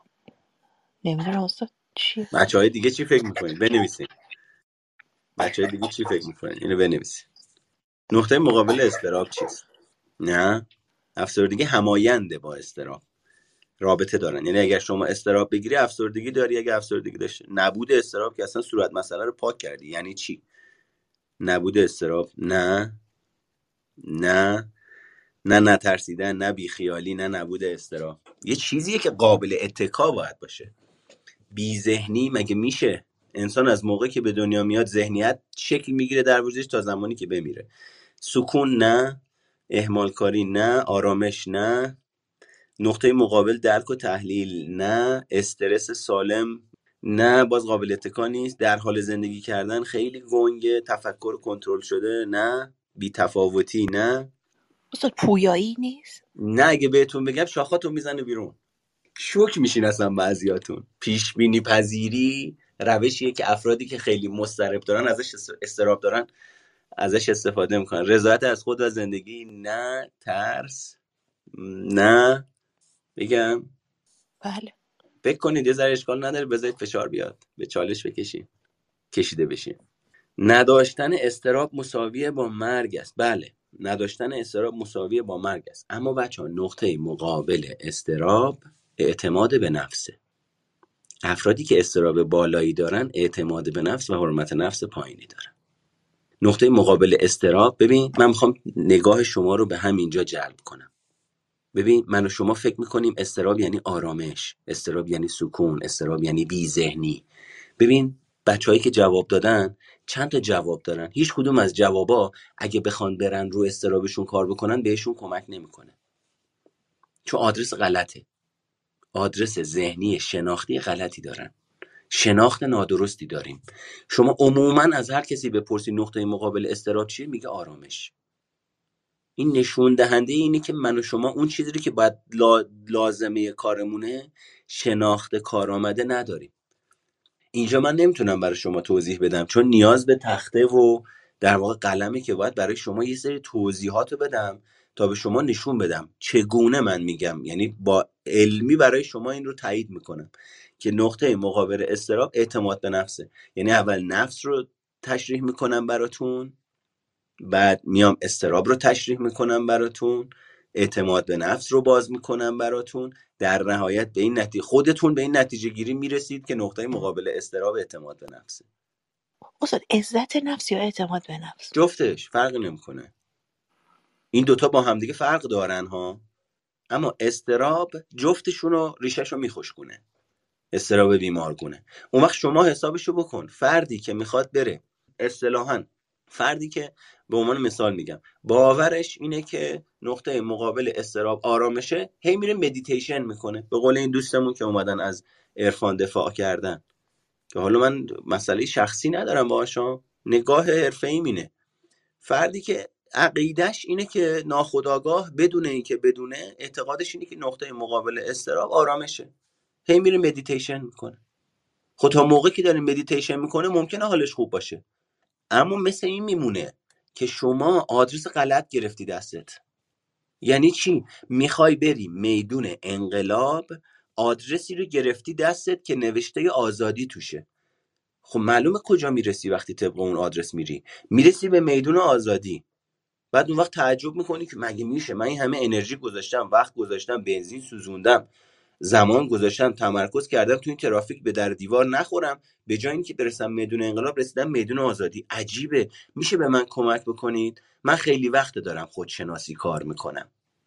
من خیلی وقت دارم میرم مشاوره و روانشناسی. اون وقت اینجاست که من میگم آقا چیکار کردی؟ این هزینه ای که گذاشتی چی یادتون دادن؟ کی بوده اونی که بهت یاد داده؟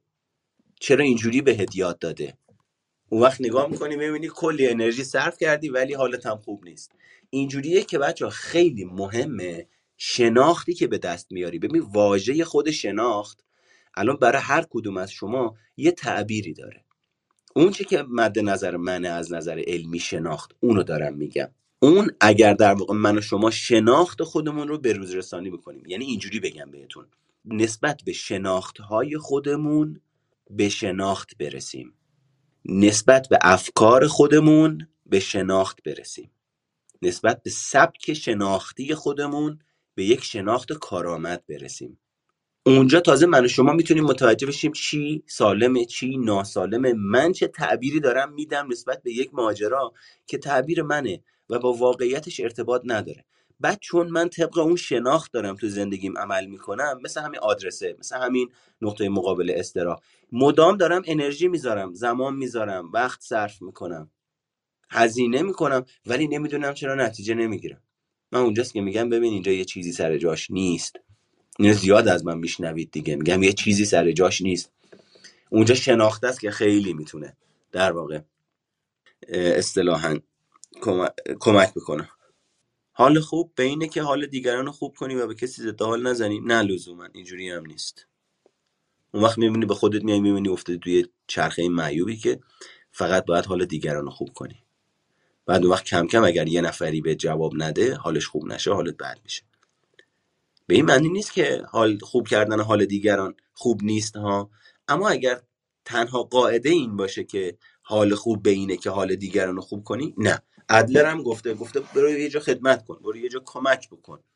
اما نگفته این تنها روشیه که تو می‌تونی. یعنی ببین اینم خودش تعمیم افراطیه دیگه اینم یه خطای شناختی متاسفانه. و ما سر به فلک می‌ذاریم تو خطاهای شناختی. توی حجم عجیب و غریبی ما سر به فلک می‌ذاریم تو خطاهای شناختی. یعنی که این اتفاق افتاده برامون؟ واقعا مسئله پیچیده و سختیه که باید بهش رسیدگی بشه. استاد یعنی ریشه رو پیدا نکنیم همچنان این راه اشتباهه؟ نمی‌دونم. باید ببینیم داریم راجع به کی حرف می‌زنیم راجع به چه ریشه ای حرف می‌زنیم. اما پیدا کردن ریشه می‌تونه کمک می‌کنه ببین مثلا همین دوستمون که نوشته که حال خوب به اینه که حال دیگران خوب کنیم مثل صحبت صحبتیه که شما می‌کنیم میگین یعنی اگر ریشه رو پیدا کنیم نکنیم اشتباهه. بعضی از افراد هستن فرار می‌کنن به ریشه یابی تو زندگیشون.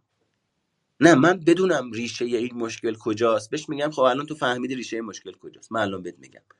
برمیگرده تو باید اندیشی. آها چقدر خوب. میشه انواع باید اندیشی رو بدونیم؟ بعد می‌بینیم چهار سال تو این لوپ گیر کرده. به اسم اینی که داره ریشه یابی می‌کنه داره از اینی که با اصل ماجرا مواجه بشه فرار می‌کنه. این صحبت دوستمونم می‌تونه همین قاعده راجبی صادق باشه. حال خوب به که حال دیگران رو خوب کنی. با این فلسفه میریم به دیگران کمک می‌کنیم بعدا می‌بینیم درگیر نقش ناجی شدیم. بعدا می‌بینیم تنها ابزار دستمون اینه که به دیگران کمک می‌کنیم. بعدا می‌بینیم یه سری دیگران به واسطه اینه که مدام بهشون کمک کردیم با این فلسفه متوقع شدن از ما. پس این خیلی خامه که بگیم حال خوب این تفکر چون پسه به این میگن تفکر جادویی که بچه ها از صفر تا 8 سالگی تو زندگیشون دارنش. صفر تا 8 سالگی بچه ها هر چیزی میجنبه میگن جون داره. ببین فلسفه رو ببین. چون حرکت می‌کنه جون داره. یه ماشینی هم تایرش داره میچرخه پس جون داره. من اصلا راجع به این صحبت نمی‌کنم که اصل این ماجرا سازنده است. راجع به میزان حدت شدت و فراوانی صحبت می‌کنم. اون وقت اینم هم همینه. اینی که الان شما میگید یعنی تا رو پیدا نکنیم میگم نمی‌دونم. کیه؟ آیا من من یه جایی تشخیص میدم به عنوان درمانگر به عنوان معلم؟ که آقا شما دیگه نباید ریشه یابی بکنی. شما باید بری دنبال انجام دادن. یه جایی هست به یه نفری میگم تو نیاز داری به ریشه یابی پس یک فرمول کلی در روانشناسی وجود ندارد. اون کسی که دنبال فرمول کلی میگرده میشه روانشناس زرد. میشه روانشناس قهوه‌ای. چون راجع به مسائل مهندسی و اینجور چیزا صحبت نمی کنیم که دو به اضافه دو بشه چهار. یه جایی دو به اضافه دو واقعا میشه پنج. پس بله ریشیابی می‌تونه کمک بکنه اما میزان هدت شدت فراوانی. عرفان می‌تونه کمک بکنه؟ میزان هدت شدت فراوانی. چه عرفانی؟ کی داره برگزار می‌کنه؟ ریشش چیه؟ چگونه داره به آدما میشناسونتش؟ باعث میشه آدم ها بیشتر دچار توهم بشن از واقعیت زندگی دور بشن یا باعث میشه به واقعیت زندگی نزدیک بشن؟ که متاسفانه نتیجه که ما امروز داریم می‌بینیم می‌بینیم آدما بیشتر دارن دور میشن از واقعیت. خب بریم سراغ خانم آقای جوجو. صدای منو دارین؟ خب بریم سراغ آقای فرزین. سلام. عرض ادب خوب هستین خیلی ممنون. اولا خیلی ممنونم از این ابراز لطف و محبتی که می‌کنین. من تو این کلاب وقتی می‌خوام حرف بزنم خیلی هول میشم. آیا این می‌تونه به خاطر همون کمالگرایی باشه به نظر شما؟ و دوم که من کمالگرایی و وسواس رو خیلی دارم. وسواس هم روی امور جزئیه. و چجوری بگم؟ همه کارامو در اینی که اون وسواس رو دارم روی چیزای جزئی اما کارهایی که یه ذره مهمتره رو همیشه عقب میندازم نمی‌دونم چجوری پس چطور اونجا وسواس ندارم که کارو کامل انجام بدم. پس این ولی چرا مثلا روی چیزای جزئی اینقدر وسواسه هست ولی این جای دیگه چیز نمی‌کنه که کارا رو مثلا سریع و کامل انجام بده. خیلی متوجه موضوع نشدم. یه بار دیگه میشه بگی توی جمله؟ ببینید من کمالگرایی و وسواس رو دارم روی چیزهای جزئی متا اون وسواس رو انجام میدم. اما کارهای اصلی ما همیشه عقب میندازم خیلی خب وقتا انجام این که خیلی درسته دیگه همینه دیگه. غیر از این نیست. خب چرا اونجا وسواسه اونجا کار نمی‌کنه که مثلا کارهای همه اینکه وسواسه اینجا کار می‌کنه که سراغ کارهای اصلی نری. به خاطر اینکه وسوسه رو اینجا انجام میدی احتمالا که به خودت بگی نگاه کن ببین چقدر کار دارم اینجا انجام میدم. اهمال کاری یعنی چی؟ اهمال کاری کسی که اهمال کاری می‌کنه می‌دونه باید چی کار کنه. اما موقعی که می‌خواد بره اون کاری رو که باید انجام بده و وقتش انجام بده نمیره. مثلا فکر بکن من قرار برم بشینم پای درسم. خب؟ بعد موقع که قرار بشینم پای کتاب یهو یادم میفته ظرفا رو نشستم لباسا مونده تلفن نزدم دوتا مراجعه دارم بعد باید برم دوش بگیرم. با جزئیات همه اینا رو انجام میدم. اما دارم همه اینا رو انجام میدم که از انجام دادن کار اصلی تفره برم و اجتناب کنم. چرا؟ چون احتمالا انجام دادن کار اصلی به یه نوعی در وجود من استراب ناخوشایندی رو بیدار می‌کنه و من تاب و توان تجربه و پردازش اون استراب رو ندارم. حالا این استراب می‌تونه جهت های خاصی داشته باشه. استراب ترس از ارزیابی شدن توسط دیگران باشه ترس از شکست باشه ترس از رد شدن باشه ترس از قضاوت دیگران باشه و هزار نوع دیگه ترس از موفقیت باشه. چون تو موفقیت آخر سر می‌رسیم به اینی که ترس از مسئولیت پذیری داره فرد. به خاطر همین خیلی طبیعیه. اگه داری میگی من میرم کارهای جزئی رو با کمالگرایی و وسواس انجام میدم ولی کارهای اصلی من انجام نمیدم. چرا این کار انجام نمیدم؟ چون اون کارا رو داری به کار می‌گیری به عنوان یه مکانیزم دفاعی که بگی من دارم کلی کار انجام میدم. ببین اگه اونو انجام ندادم حداقلش این همه کار انجام دادم. که اگر چیزی که حدسی که من دارم می‌زنم فرضی که دارم می‌گیرم درست باشه داری خودتو میپیچونی. در کمال احترام منتها من به عنوان روانشناس باید این مقداری صداقت به خرج بدم. چقدر درسته حرفی که می‌زنم؟ صادقانه. می‌کنم خیلی خیلی درست گفتین. یعنی این ترس از شکست رو من فکر می‌کنم بله من خیلی شدید دارم. بعد آره، به خاطر اینه که اونجا اونجا کمالگرایی رو استفاده می‌کنم. هر جایی یه مکانیزمی بابت اینی که من اون هسته اصلی باوری رو که دارم حفظ کنم. بله اما من این قسمت حرفتون رو فکر نمی کنم چیز باشه که مثلا می‌خوام این کار جزئی ها رو جایگزین کار اصلی ها بکنم. من اینو در خودم نمی‌بینم. مشکلی یعنی نداره چون من فرض گرفتم من که شما رو تا حالا ندیدم. اگه شما رو ببینم و باهاتون ارتباط داشته باشم به عنوان در واقع تو اتاق مشاوره یا کارگاه و اینا نزدیکتر می‌تونم به واقعیت شما فرضامو بدم. شما تهران تشریف دارین؟ بله. خب چجوری من مثلا می‌تونم شما از طریق این لینکی که بالا سر من زحمت می‌کشین به واتساپ من پیام می‌دید ما با همدیگه صحبت می‌کنیم آنلاین. ببینیم مسئله شما چیه. آیا من بتونم کمک بکنم؟ در خدمتون هستم. اگر نه یا ارجا میدم یا هیچی. کاری نمی‌تونم بکنم در نهایت.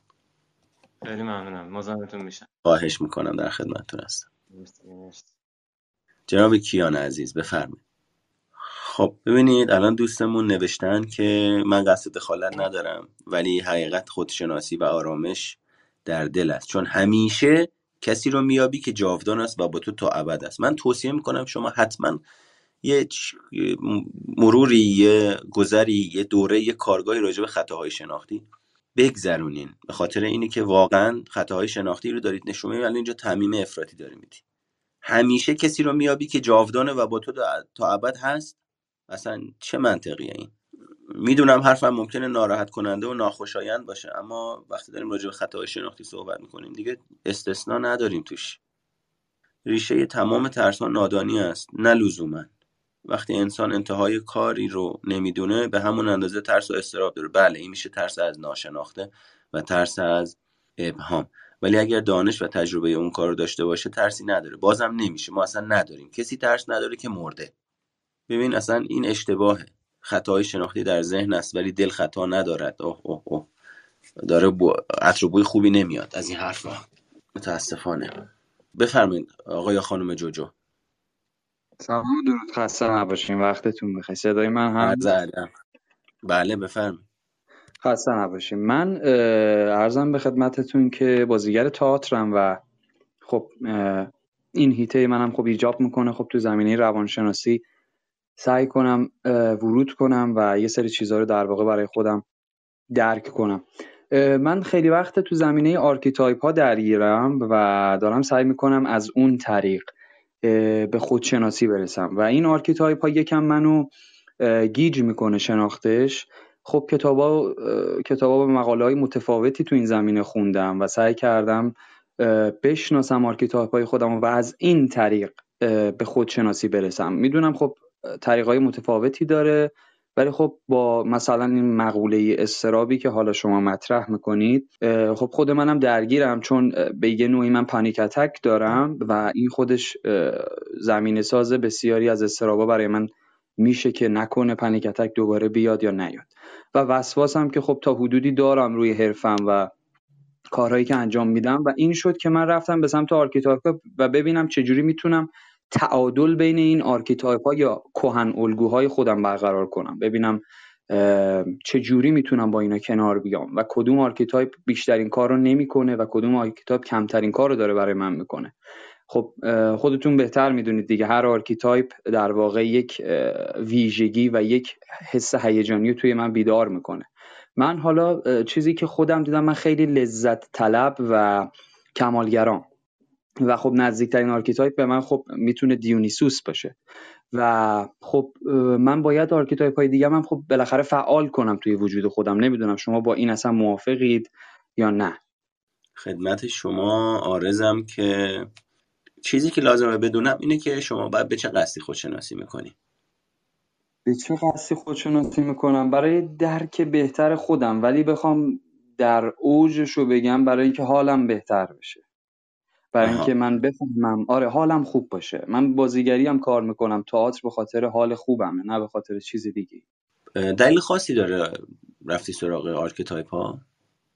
خب دلیل خاص که نمی‌تونم بگم دلیل خیلی خاصی مثلا داره به این دلیل رفتم. ولی خب باش مواجه شدم. یعنی تو مثلا مقوله یونگ که وارد شدم اکثر دوستای من خب تو حوزه روانشناسی فعالیت می‌کنن. حالا به هم پیشنهاد میدن میگن مثلا این کتابو بخون برو مثلا این کتابو از یونگ بخون مباحث مثلا فلان روانشناس رو بخون. خب من با اینا برخورد کردم دیدم archetype ها مقوله جالبیه و اون توی بازیگری هم خیلی به من کمک کرده توی تحلیل شخصیت و من نزدیک کنه به شخصیت خب این archetype ها خیلی کمکم کرده. گفتم چرا خب برای شخصیت خودم ازش استفاده نکنم. ما امروز می‌دونیم که رویکرد یونگ که archetype ها هم جزش هستن از نظر علمی مورد پذیرش واقع نیست. یک رویکرد بسیار تاثیرگذار بسیار گسترده. اولین رویکردی که به عنوان روان تحلیلی معرفی میشه. اما از نظر روایی اعتبار پایایی جهان شمول بودن جهان بینی در واقع که ابطال پذیر نیست؟ بله. اون یکیشه. بله آره. و خب می‌دونی خیلی می‌تونه آدم ها رو ببره توی تصور توهم. چرا؟ چون یونگ اومده با استفاده از به قول شما این رومیان باستان و هرمس و هرا و زئوس و پوزیدون و نمی‌دونم اینجور مباحث و اینجور واژه ها اومده یه سری مفاهیم روانشناختی رو بیان کرده. اما خیلی باعث میشه افراد برن توی در واقع به نوعی تصورات ذهنی خودشون. چقدر تونسته به شما کمک بکنه؟ تا حدودی تونسته کمک بکنه. یعنی من به عنوان یک تکنیک بهش نگاه می‌کنم. یعنی می‌دونم که با حرف شما موافقم که اونقدر کاربرد نداره تو در واقع الان زمینی روانشناسی مدرنی که الان داره میره جلو. ولی تا حدودی تونسته کمکم کنه. یعنی بیشتر تو زمینه حرفم تونسته کمکم کنه. خیلی بیشتر. چون خب مقوله بازیگری مقوله تخیلیه. و از اساتیر وقتی کمک بگیری خب بله. خیلی بهتره ولی خب تو من به عنوان تکنیک بهش نگاه می‌کنم یعنی درمان درمان برای اون چیزی که دنبالش هستی توصیهش نمی‌کنم می‌دونی؟ درمان یعنی من من بیشتر مشکلم همون وسواس و پنیک من توصیهش نمی‌کنم. می‌دونی؟ من برای اون توصیهش نمی‌کنم خاطر اینکه خیلی می‌تونه آدم رو ببره تو سوء تفاهم. ببین من با اساتیدی بودم. قبل از اینی که برم تو روانشناسی بعد از اینی که اومدم تو زمینه روانشناسی که راجع به archetype و اینجور چیزا صحبت کردن. یه زمانی خودم افتادم تو تله این ماجرا و دور موندم از واقعیت. به واسطه اینه که الان طرف مقابل تو هرمسشه الان طرف مقابل تو آفرودیتشه. از این بازی های روانشناسی که آدمایی که تازه با روانشناسی آشنا میشن یه جورایی جوگیر میشن خوششون میاد دوست دارن بازی های روانشناسی بکنن. یاد گرفتن. خیلی تله زیادی داره. اگر بخوای به صورت به قول گفتنی ساختار یافته و درست و حسابی حساب کتابدار کار انجام بدی شناخت درمانی طرحواره درمانی CBT رفتار درمانی شناختی. اون چیزی که مثلا بیاد با این واژه ها و اینجور ماجراها بعد خیلی جالبه. خیلی مطالب دیگه ای تو رویکرد یونگ هست که راجع به archetype نیست. ولی افراد خیلی زود خیلی عجیب و غریب وصل میشن به بخش archetype ها. چرا؟ چون اصطلاحا کارتونیه یعنی انیمیشنیه. آدما می‌تونن یه تصوری ازش داشته باشن.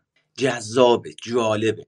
ولی ماجرای من روانشناس توی روانشناسی جذابیت و جالب بودن نیست. اینی هم که امروز راجبش اینجوری صحبت می‌کنم همین مسیری رو که الان دارم نقدش می‌کنم به چالشش می‌کشم ردش می‌کنم توش بودم و پشت سرش گذاشتم ها تا به این نقد و به این وضعیت رسیدم. یعنی اینجوری نیست که توش نبودم.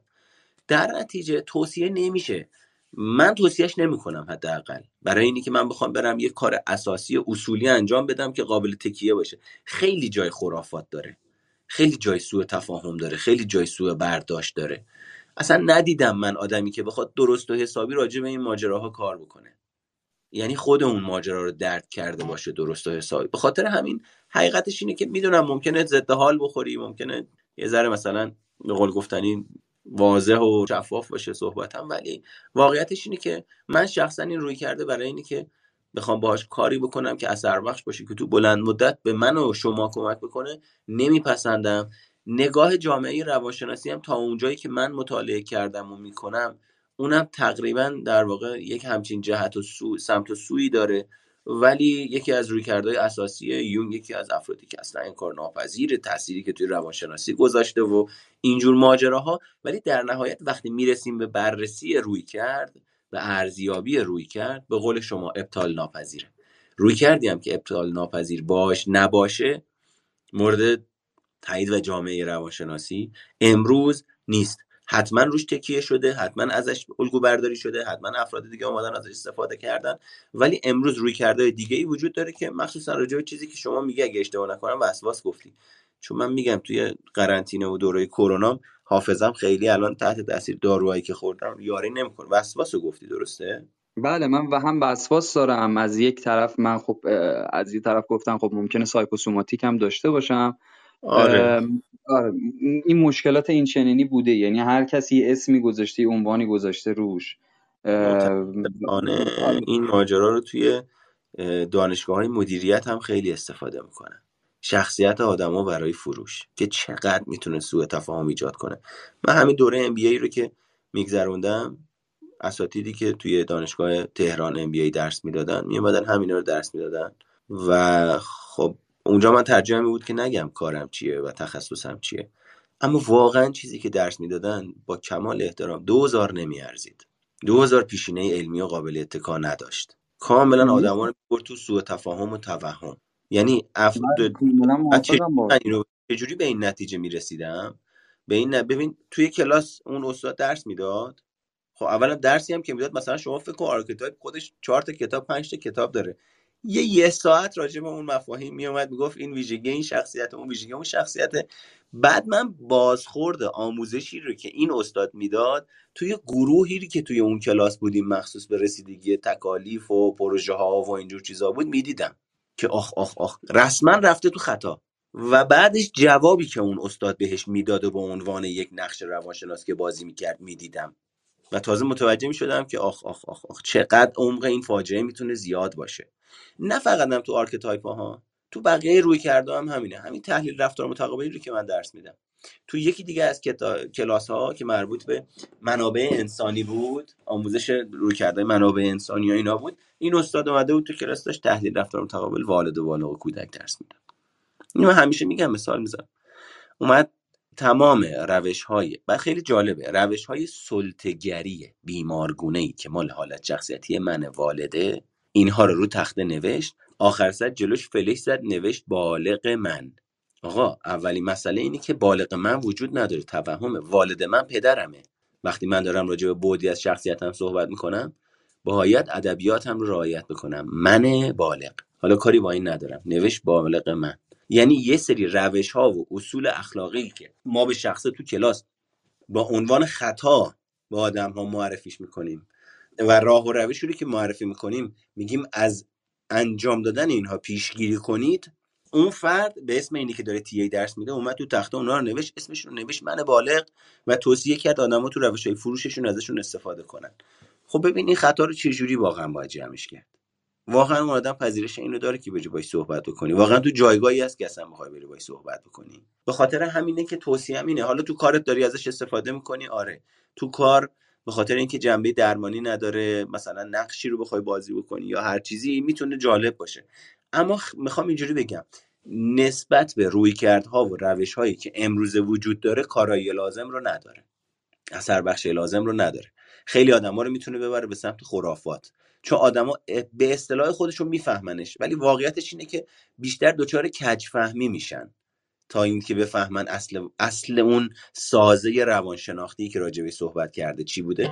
بیشتر دچار کج فهمی میشن. برداشت ها و تصورات خودشون رو انجام میدن. ببین همین الان هم یکی از بچه ها اومده نوشته در مورد خطاهای شناختی چند تا کتاب معرفی کنید واقعا توصیه اینه که تا موقعی که خطاهای شناختی رو از یک آموزگار یاد نگرفتین خودتون نرید سراغش. چون دوباره دچار کج فهمی میشید. یعنی وقتی فیلتر یک خطای شناختی در ذهن من و شما وجود داره و وقتی من و شما میریم راجع به اون مطالعه می‌کنیم اون اطلاعاتی که داریم دریافت می‌کنیم از فیلتر همون خطای شناختی رد میشه و تحریف میشه. و من و شما دچار کچ فهمی های مخصوص به خودمون میشیم. اما شناختی هم نسبت به اینی که داریم کج میفهمیمش نداریم.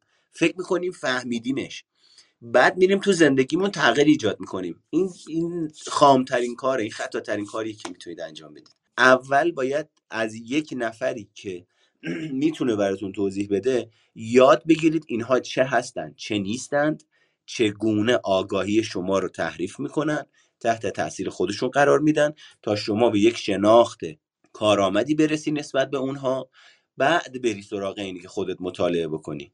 به خاطر همینی که من همیشه توصیه کردم آقا اینجور چیزا رو نخونید. خیلی هم ما رو اومدن اینجا به چالش کشیدن. که چرا توصیه می‌کنید کتاب نخونید؟ کتاب خوندن که خوبه و اینجور ماجراها. که حالا توضیحاتش دادیم. اما واقعا واقعیت ماجرا اینه که تا قبل از اینی که آموزشش ندیدید خودتون نخونیدش.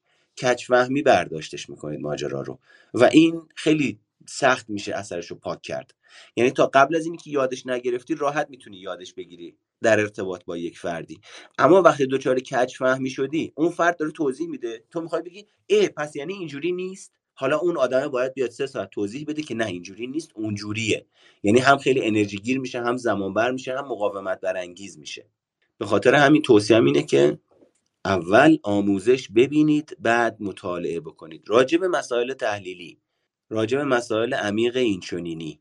راجع به مسائلی که در واقع نیاز داره به اینی که ما بدونیم چه نیستند و چه هستند چون ادراک من شما رو تحت تاثیر قرار میده.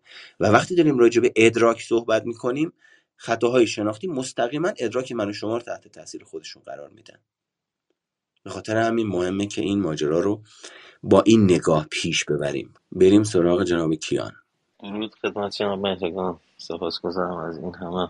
آموزش که چه به صورت خصوصی چه تو کلاب هاست بهره میشم جناب مهرگان من همیشه اصلا توی مفهوم این کمالگرایی اصلا یه جورایی بگم تردید بگم شک اصلا بگم نفهمیدن موضوع. من تو کارهای حتی حرفه ایم حتی توی گفتارم یا رفتارهایی که با دیگران حالا کنش و واکنش دارم اکت می‌خوام بکنم جواب کسی رو بدم سعیم بر اینه که حتی اون کار حرفه که انجام میدم بهترین کارم رو انجام بدم. گاهن هم از اطرافیانم بهم گفتن که تو آدم کمالگرایی هستی. و خودم هم اینجوری شک می‌کنم. البته یادم هست که سر موضوع اهمال کاری بود که یه بار خدمتون گفتم اهمال کارم فرمودید که انگ به خودت نزن اهمال کار نیستی اهمال کاری می‌کنی رفتار اهمال گرایانه داری. و اون خیلی برام راه گشا بود. الان توی همین کمالگرایی هم همون پارادوکس مشکل رو دارم. گاهی واقعا من رفتارهای کمالگرایی دارم. اینکه بهترین کارم رو می‌خوام انجام بدم این چه معایب و چه محاسنی داره. سپاسگزار میشم یکم راهنمایی بفرمایید. هممون کمالگرایی داریم. مگه میشه کسی کمالگرایی نداشته باشه؟ کمالگرایی ریشه در باید و نباید افراطی داره. و پس در نتیجه کمالگرایی هممون داریم. من توی این room نمی‌دونم شما بودید یا نه. ویژگی های کمالگرایی مثبت و منفی رو گفتم. اگر شنیده باشین که خوبه. اگر نشنیده باشین ببخشید تو صحبتاتون میام. نشنیدم فقط replay میشه این که بعدا بشنوم؟ replay میشه توی چیزم گذاشته میشه. توی CastBox و تلگرام هم گذاشته میشه. توصیه می‌کنم اونجا بشنویدش. یه نفر دیگه هم اینجا خانم ابراهیمی. گفتن من تازه اومدم در مورد حقارت شخصیت میشه صحبت بفرمایید ما صحبت رو کردیم. یه زحمتی بکشین بعدا گوش بدین. یا اینی که این خونه سبزرنگ بالای title رو داشته باشین. کلیک بکنید روش جزو member های پادکست سایکوپاد باشین. که من وقتی room ی رو schedule می‌کنم notification ش براتون بیاد و بتونید استفاده بکنید. و بعدا می‌تونید این رو از طریق کانال تلگرام کلاب سایکوپاد گوشش بدین و مجدد به اونها دسترسی داشته باشین. خب ولی ما هممون کمالگرایی داریم. اولین مسئله اینه که تو صحبت شما باید ببینیم چرا اینقدر اهمیت و اولویت قائلید برای اینه که دیگران چی میگن. دیگران هر چی می‌خوان بگن بگن. آیا اون دیگران متخصصن تو زمینه تشخیص کمالگرایی؟ یعنی ببین مسئله اینجاست که من دارم به حرف کی گوش میدم. چرا دارم گوش میدم؟ چرا اینقدر اولویت و اهمیت داره؟ اونایی که تفکر صفر و صد دارن احتمالا ذهنشون میره اونور. که یعنی بی اهمیت باشیم بهشون توجه نکنیم. نه اونا باید تکلیفشون رو با تفکر صفر و صد حل بکنن. اما ماجرا این شکلیه که چی میشه که اولویت شما اینه که این افراد در واقع به شما میگن شما کمالگرایی داری و درگیرش میشی. خود این جای بحث و رسیدگی داره که حالا این دیگه میره تو اتاق مشاوره. اما راجع به کمالگرایی هممون کمالگرایی داریم کم و بیش. مثبت و منفی. عموما چیزی که در سطح جامعه من می‌بینم توی کارگاه تو اتاق مشاوره یا هر جای دیگه کمالگرایی منفیه. چون اساسا ریشه فرهنگیش منفیه. چون اساسا پدر و مادر و محیط خانواده در واقع سالم سازی نداشتیم. نظام آموزش پرورش درست حسابی نداشتیم. پس در نتیجه عمومش منفیه. ولی این به این معنی نیست که در بزرگسالی ما نمی‌تونیم به سمت مثبت حرکت بکنیم. ببین نمیگم به کمالگرایی مثبت می‌رسیم. چون اساسا مقصدی وجود نداره. مقصد نهایی مرگه. پس توی زندگیمون می‌تونیم میزانی از کمالگرایی مثبت رو با توجه به فعالیتمون پذیرشمون اینی که چقدر حاضریم بعضی از مکانیزم های دفاعیمون رو با وجود احساس های ناخوشایندی که برای ما ایجاد می‌کنن بپذیریم بشکنیمشون باشون مواجه بشیم. پس در نتیجه می‌تونیم بخشی از کمالگرایی مثبت رو در طول زندگیمون تجربه بکنیم. ماجرا هم اصلا پیچیده نیست ماجرا خیلی ساده است. چرا ساده است؟ چون ببین من و شما ذات کمالگرایی رو بلدیم. فقط جهتش جهت درستی نیست. به خاطر همینی من میگم همه می‌تونن به خودشون کمک بکنن. همین کسایی که حد نصاب رو دارن. می‌تونن به خودشون کمک بکنن. چرا؟ این اونجاییه که من میگم آقا من روانشناس برای شما چیزی ندارم. همه اون چیزی که شما لازم دارید داخل خودتونه. یعنی چی؟ یعنی اون آدمی که سازگاری منفی می‌کنه منفعله. ما که انفعال رو نمیگیم ریشش رو باید بزنیم. انفعال خوبه اتفاقا. منتها بستگی داره چقدر استفاده بشه. چه میزان استفاده بشه. با چه حدت و شدتی استفاده بشه. آیا میشه روش غالب من و شما تو زندگی؟ اونجا بله اونجا بیماریه. پرخاش. پرخاش وقتی یه دزد داره به من می‌زنه من باید پرخاشگری کنم. اونجا به من کمک می‌کنه. اما اگر شده روش غالب زندگی من پرخاش و تو همه حوزه های زندگیم دارم پرخاشگری می‌کنم خب یه چیزی سر جاش نیست. پس میزان و تعادل خیلی مهمه. در نتیجه مثل کمالگرایی مثل سازگاری من اگه یاد بگیرم سازگاریم و مثبت بکنم یعنی نگرشم جهتمندیش تغییر بکنه چیزی لازم نیست به خودم اضافه بکنم. فقط قرار جهت این چیزی که امروز به عنوان سازگاری تعریف میشه تو وجود من عوض بشه. فقط قرار میزان پرخاشگری که من دارم کاهش پیدا بکنه. فقط قرار میزان انفعالی که دارم کاهش پیدا بکنه. یعنی چیزی از بیرون قرار نیست به من شما اضافه بشه. در نتیجه با توجه به این ماجرا این امکان وجود داره که من و شما در طول دوران زندگیمون با رایت کردن اصول مربوط به این ماجرا میزان قابل توجهی از کمالگرایی مثبت رو تجربه بکنیم. در اثر تجربه کردن میزان قابل توجهی از کمالگرایی مثبت احساسهای خوشایند و ناخوشایندی رو حتی تجربه می‌کنیم. اما تفاوتش با کمالگرایی منفی چیه؟ تو کمالگرایی منفی هم احساس ناخوشایند تجربه می‌کنیم. تو کمالگرایی مثبت هم احساس ناخوشایند تجربه می‌کنیم. دقیقا مثل همون صحب... اول صحبتم که گفتم تو دلبستگی ایمن و ناایمن هر دو استراب رو تجربه می‌کنن. اما ماجرا اینه تو اولی استراب نهادینه نمیشه. فرد می‌دونه باید چجوری انجامش بده. چجوری مدیریتش بکنه چجوری هندلش بکنه. دنیا رو جای قابل اتکا و قابل اعتماد می‌دونه. اما تو دلبستگی نایمن نه کاملا برعکسه. پس همه افراد دچار استراب میشن. نحوه برخورد و مدیریت فرد. اینی که یه نفری تسلیم استرابش میشه. باورش اینه که هیچ کاریش نمی‌تونه بکنه. میشینه ناخون میجوه. اینی که یه نفری با حالتی افراطی می‌خواد فرار بکنه از استرابش خب اینم درست در نمیاد. اینی که یه نفری می‌خواد اجتناب بکنه از استرابش. اینم درست در نمیاد. پس در نتیجه من و شما می‌تونیم با میزان قابل توجهی در واقع میزان قابل توجهی از کمالگرایی مثبت رو در زندگیمون در طول حیاتمون تجربه بکنیم. اینی که من چقدر حاضر باید حاضرم بابتش بها پرداخت بکنم مهمه. این بها هم لزوما بهای مالی نیست. بهای عاطفیه. بهای شناختیه. اینی که من عقیدم اینه که کاری که دارم تو زندگی انجام میدم درسته و هیچ کس نمی‌تونه اونو به چالش بکشه. خیلی خوب. تا اینجا درست. اولین نفری که قرار این عقیده رو به چالش بکشه خود شمایی. آخرین نفرم قرار خودت باشی. اون وقت اون آدمی که حاضر میشه عقاید بنیادی شخصیتش رو اونهایی که کارآمدیش رو از دست داده اجازه بده بشناستشون و به آگاهیش وارد بشن. این یعنی هیجانات ناخوشایند همراه با این عقاید هم باید بیان به آگاهی و بعد به چالش بکشونتشون و بعد به رشد شناختی جدید برسه احتمال اینی که در آینده کمالگرایی مثبت رو تجربه کنه بیشتر داره نسبت به بقیه افراد. ولی آدمی که مدام می‌خواد منم منم کنه بگه نه اون چیزی که من میگم درسته یا بگه دیگه از ما گذشته دیگه درست نمیشه. یا بگه کاریش نمیشه کرد یا هزار تا توجیه و دلیل و بهانه برای خودش بیاره معلومه. من نشستم یه جا میگم نمیشه. معلومه نمیشه. من نمی‌خوام بشه. من باورم اینه که از من گذشته. چرا باید بشه؟ اون زمانی که من و شما حاضر باشیم بهای رشد رو بپردازیم میزانی از اون چیزی که دنبالش هستیم رو حتما تجربه می‌کنیم. خب اجازه بدید من ببینم. حسن زاده من خواهش می‌کنم. جناب آقا یا خانم حسن زاده من به شما دسترسی دادم. شما کافی اسم خودتون رو توی اتاق پیدا بکنید و روی عکستون کلیک بکنید. join as speaker رو بزنید. من یه سوال می‌تونم بپرسم. بله.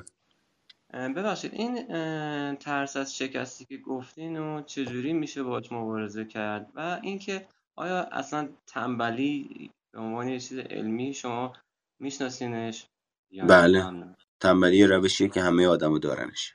خب، با تنبلی و ترس از شکست چه کاره؟ مثلا تمریناتی با تنبلی هیچ کاری نمی‌تونیم بکنیم. با تنبلی می‌تونیم بپذیریمش و گهگوداری تو زندگیمون تنبلی بکنیم. چون خوبه بد نیست. به استراحته. حالا یه کسی اسمشو می‌ذاره تنبلی.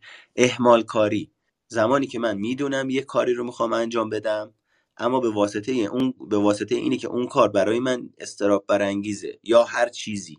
یه عاملی باعث و بازداری میشه که من برم اون کار رو انجام بدم. در عوضش میام میرم اون کار رو انجام نمیدم. کلی کار دیگه انجام میدم که خودم یا دیگران رو توجیه بکنم که ببین من اگه اون کار رو نکردم عوضش این کارا رو کردم. اگه پیش من روانشناس باشه میگم خب رو ترید میل دویدی می‌خواستی نکنی. چون آخرش این شکلیه که باید بری اون کاری رو که ازش میترسی استراب میده بهت درگیر میشی اینا رو انجام بدی.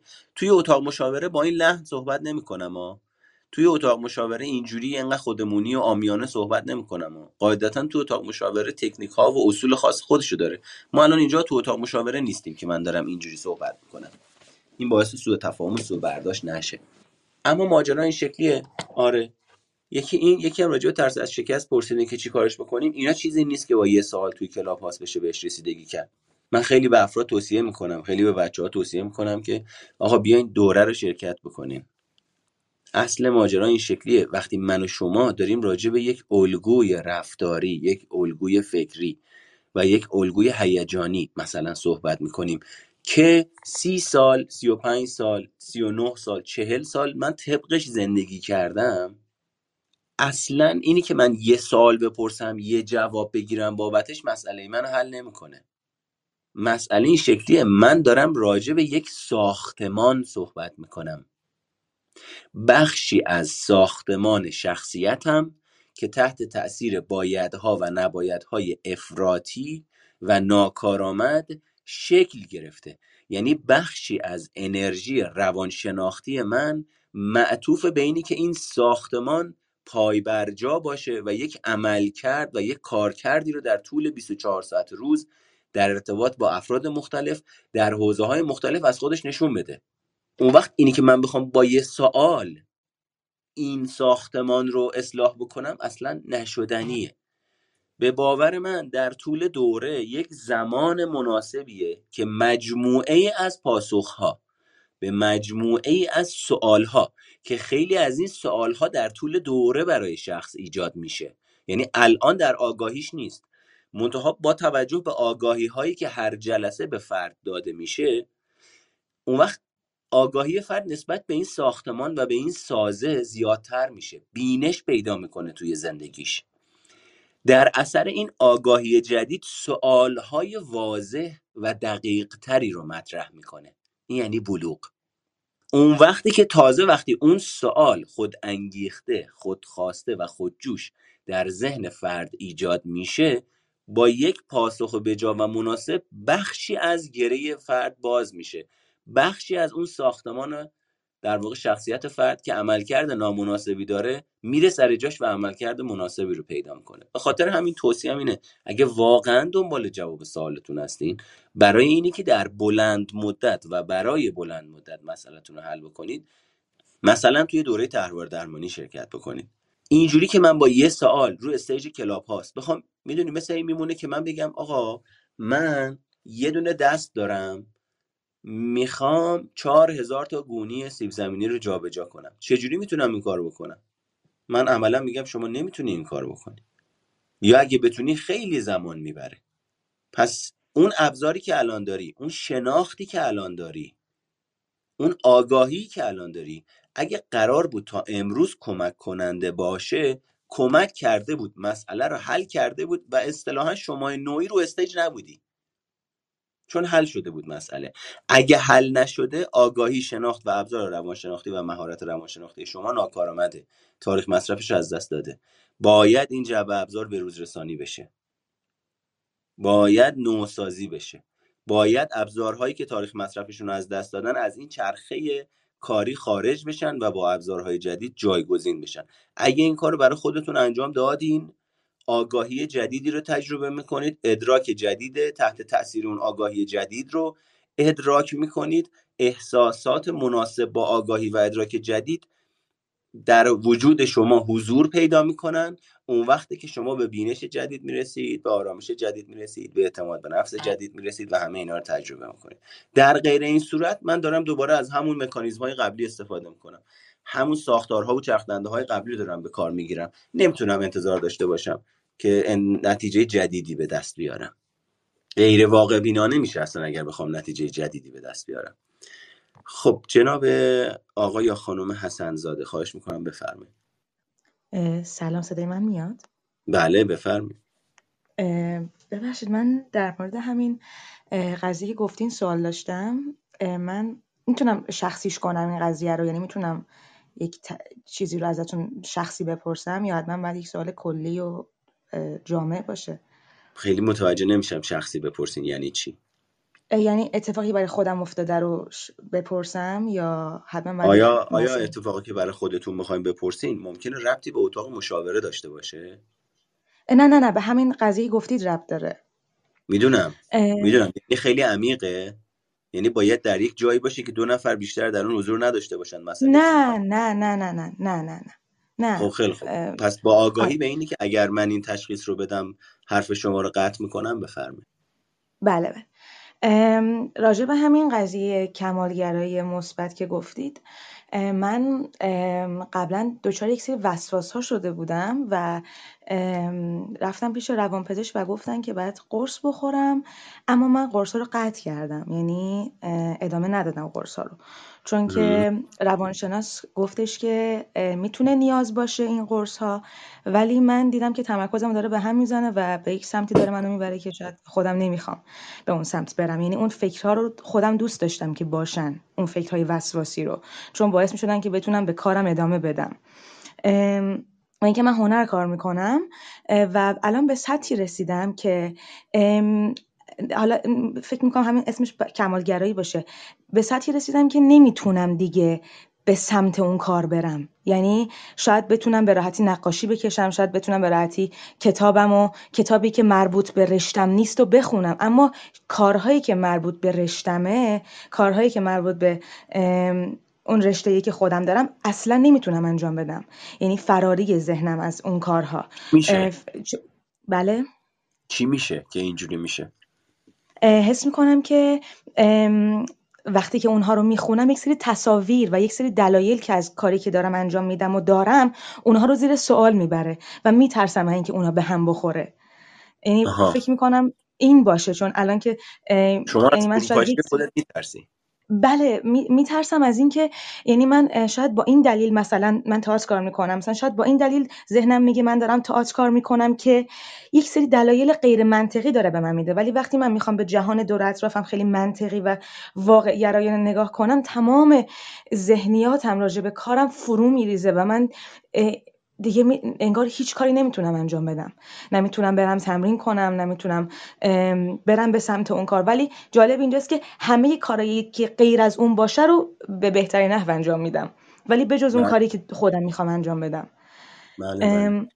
و یک جوری دو دیده شدم. یعنی یک دیدم یک دیدی دارم که می‌خواد جهان و منطقی ببینه و یک دیدی که نمی‌خواد من اینجوری اصلا نگاه کنم چون میترسه من اینجوری نگاه کنم و درونیات من به چالش کشیده بشه.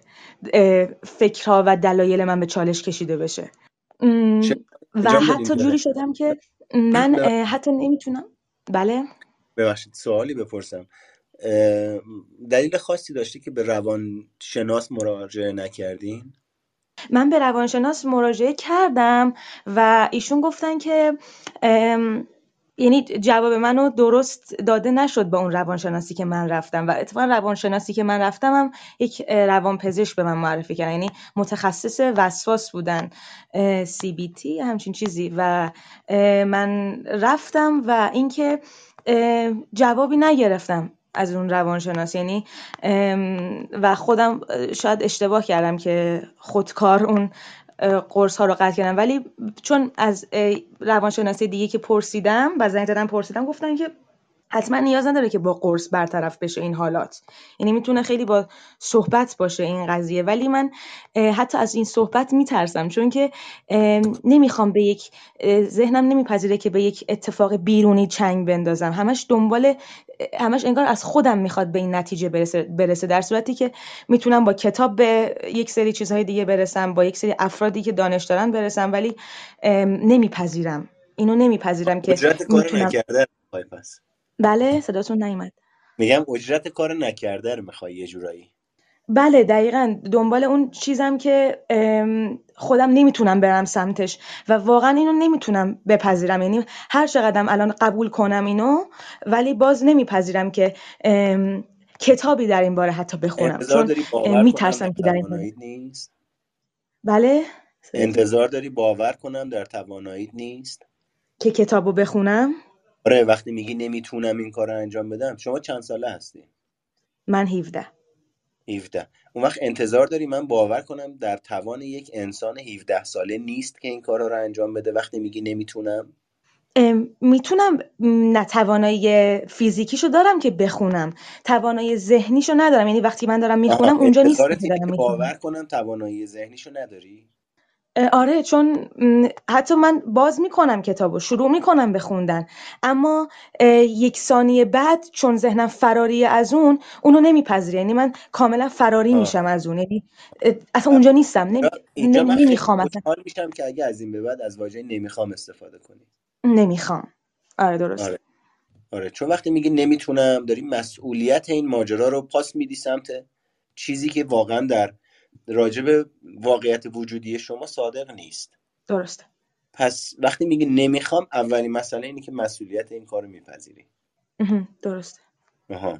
به خاطر همین بهتره که این نمی‌تونم رو یه فکری براش بکنی که کمتر ازش استفاده بکنی. حتما دردناکه حتما ناخوشاینده حتما یه جاهای طاقت فرسا میشه. اما از نظر شناختی کار نمی‌کنه وقتی میگی نمی‌تونم. تفرس. فراره. و منم با اون روانشناسی که به شما گفته به غیر از دارو روش های دیگه هم هست موافقم. به غیر از دارو روش های دیگه هم هست. اما مسئله اینه که شما چطور شده فکر می‌کنی با کتاب خوندن باید به این آگاهی برسی؟ من چون فکر می‌کنم که یک سری از این سوالاتی که توی ذهن من هست یعنی حتی شاید سوال این باشه که من چرا دارم اصلا هنر کار می‌کنم؟ و شاید این جوابایی که ذهن من به من میده جوابایی خارج از منطق باشه و یک دفعه یک بخش دیگه میگه که مگه تو توی یک جهانی نیستی که باید همه چیت با دلیلای درست باشه پس چرا داری اینو میگی؟ و یک من... انگار یک مناظره پیش میاد بین بخشای متفاوتم که حالا من این وسط هی می‌خوام فرار کنم. یعنی من دارم تشبیه می‌کنم. و قطعا می‌دونم اینجوری نیست. ولی راحت ترین تشبیهی که می‌تونم ازش بکنم دقیقا همینه. و دلیل این که این قضیه برام اینجوریه همینه. چون که فکر می‌کنم اگه بخونم شاید منو به یک جوابی برسونه که جز اون جوابیه که شاید خیلی دروغی دارم به خودم میدم. بله بله. من اگه بخوام با شما کار بکنم حتما با طرحواره درمانی با شما کار می‌کنم. یا با تحلیل رفتار متقابل. اما یه سوال. شما گفتین 17 ساله هسته بله. یعنی به زعم من تو سن هویت یابی هستیم چقدر در دچار شک و تردید میشه راجب شک و تردید راجب هر چیزی؟ آره منظورم موضوعش نیست. منظورم اینه که شک و تردید با چه میزان تجربه می‌شود. خیلی زیاد. یعنی شک حتی من حتی راجع به این که یعنی من دیگه حتی ورزشم نمی‌تونم بکنم. یعنی حتی نمی‌تونم حتی بپذیرم که مثلا من باید آرایش کنم یا بپذیرم که من باید زیبا کنم خودم و مثلا.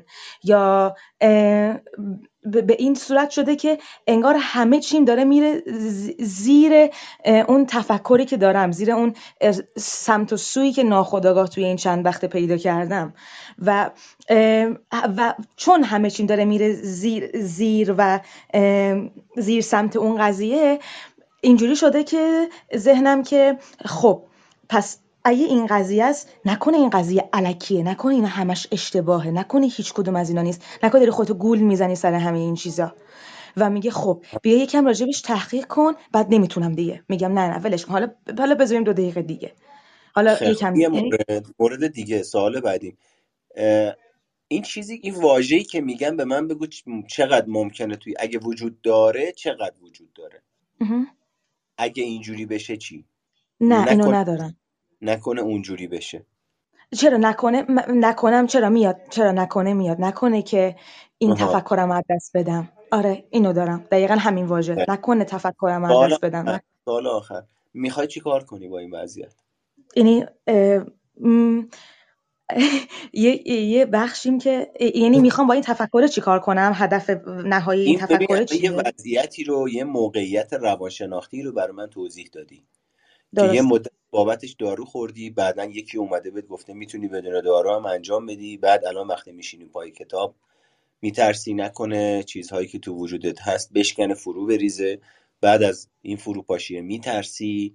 بعد ولی از این برم دوباره می نگاه می‌کنی می‌بینی مثل اینی که اینی هم که دارم ازش دفاع می‌کنم اونم مثل این که سر جاش نیست. اینا باعث میشه شک و تردید رو تجربه بکنی و اینجور ماجرا این موقعیت رو برای من تعریف کردی. خب؟ بله. حالا سوال اینه با این موقعیت می‌خوای چی کار کنی؟ با این موقعیت می‌خوام خود من الان می‌خوام این به یک ثباتی برسه و این راهه برام بیشتر مشخص بشه و بتونم آگاهانه دنبال اینا بگردم بدون وسواس بدون ترسیدن بدون اینکه بخوام از دستش بدم. و اون اون یکی هدف من یعنی اون بخشی که داره اینا رو به من میگه هدفش اینه که چیزهایی رو که خیلی شخصیا وارد حرفم کنم. یعنی بیام مثلا هدف مثلا این میشه. بیام از جهانی صحبت کنم که برای هیچ کس نیست. بیام همون چیزهایی رو بگم که شاید هیچ کس مثلا رفتی یه جای دیگه. سوال من همون... بعد موقعیت روانشناختیت می‌خوای چی کار کنی؟ آها پس همون خوده میشه. می‌خوام که این به یک ثباتی برسه و این تفکرات برای من منطقی بشن. یعنی تفکرات من این شکلی یعنی یک لحظه برام منطقیه دو دقیقه بعد برام غیر منطقی برام رو هواست. یعنی یک لحظه ذهنم ارضا میشه از اون فکر لحظه بعدی دوباره میترسه. متوجه شدم. اگر فردی بودی که اگر فردی بودی که توی سن 35 به بالا بودی جوابم بهت اینجوری بود که حاضری چقدر بشکنی. یعنی حاضری چقدر با چیزی که ازش میترسی مواجه بشی. فروپاشی من. خب؟ اما از اونجایی که تو سن 17 سالگی هستی این قاعده راجع به شما صادق نیست یه جور دیگه است. چون تازه داره شکل می‌گیره. یعنی اواخر سن هویت یابی هستی. اگه الان به جد یه کاری برای این ماجرا انجام بدی حتما تاثیرش رو توی پنج سال ده سال آینده تو زندگیت می‌بینی. اما اگر به جد براش یه کاری انجام ندی تاثیر همین چیزی که الان براش کار انجام ندی رو پنج سال ده سال آینده براش می‌بینی. حالا سوال چقدر حاضری برای خودت ایستادگی بکنی؟ زیاد. اگه واقعا بدونم که جواب میده یاد چون خیلی نه اصلا هیچ چیزی نداریم. هیچ چیز قابل پیش بینی نداریم زیادم برای من قابل سنجش نیست. آره ترسناک حتما ترسناکه. نمی‌دونم. بعد ولی چی بگم؟ ترسناک بودنش به این معنی نیست که واقعا ترسناکه. گرفتی منظورم چیه؟ یعنی بله بله واقعی. ببین من و تو می‌خوایم بریم چالوس. خب؟ درست. بعد شما میگی من از اینی که بریم چالوس میترسم. نکنه اونجا خوب نباشه نکنه خوش نگذره نکنه به درد نخور باشه نکنه خطرناک باشه. اینی که واقعا چالوس اون چیزی که تو داری فکر می‌کنی باشه با اون چیزی که تو داری فکر می‌کنی یه چیز دیگه است. موقع که حرکت می‌کنی میری تو جاده چالوس این مسیر رو میگذرونی می‌رسی به چالوس متوجه میشی چقدر آنچه که داری ازش میترسی واقعیت داره. و با واقعیتی که در جاده چالوس هست همخانی داره. درست؟ درست. درست. حالا بله. چقدر حاضری برای اینی که با اون چیزی که می‌خوای برسی؟ که حالا اسمشو بذاریم اون صلحی که دنبالشی. یا اون ثباتی که دنبالشی. چقدر حاضری براش ایستادگی و پایداری بکنی؟ با وجود ترس. با, با چی باید جواب بدم؟ با زیاد و کم که نمیشه. با یک تا ده. از یک تا ده؟ آره. و در این حال خیلی چیزا رو از دست میدم درسته؟ یعنی خیلی نمی... از این نمی‌دونم. ببین الان ذهنت داره میاد دوباره میگه نکنه. آره. دقیقا میگه نکنه دست کنار. چون الان قرار نیست که این کار رو انجام بدی که. ده. نه نه. مصمم بودنت بابت اینی که بخوای بری این کار رو انجام بدی چقدره؟ مصمم بودنم قطعا ده. ده.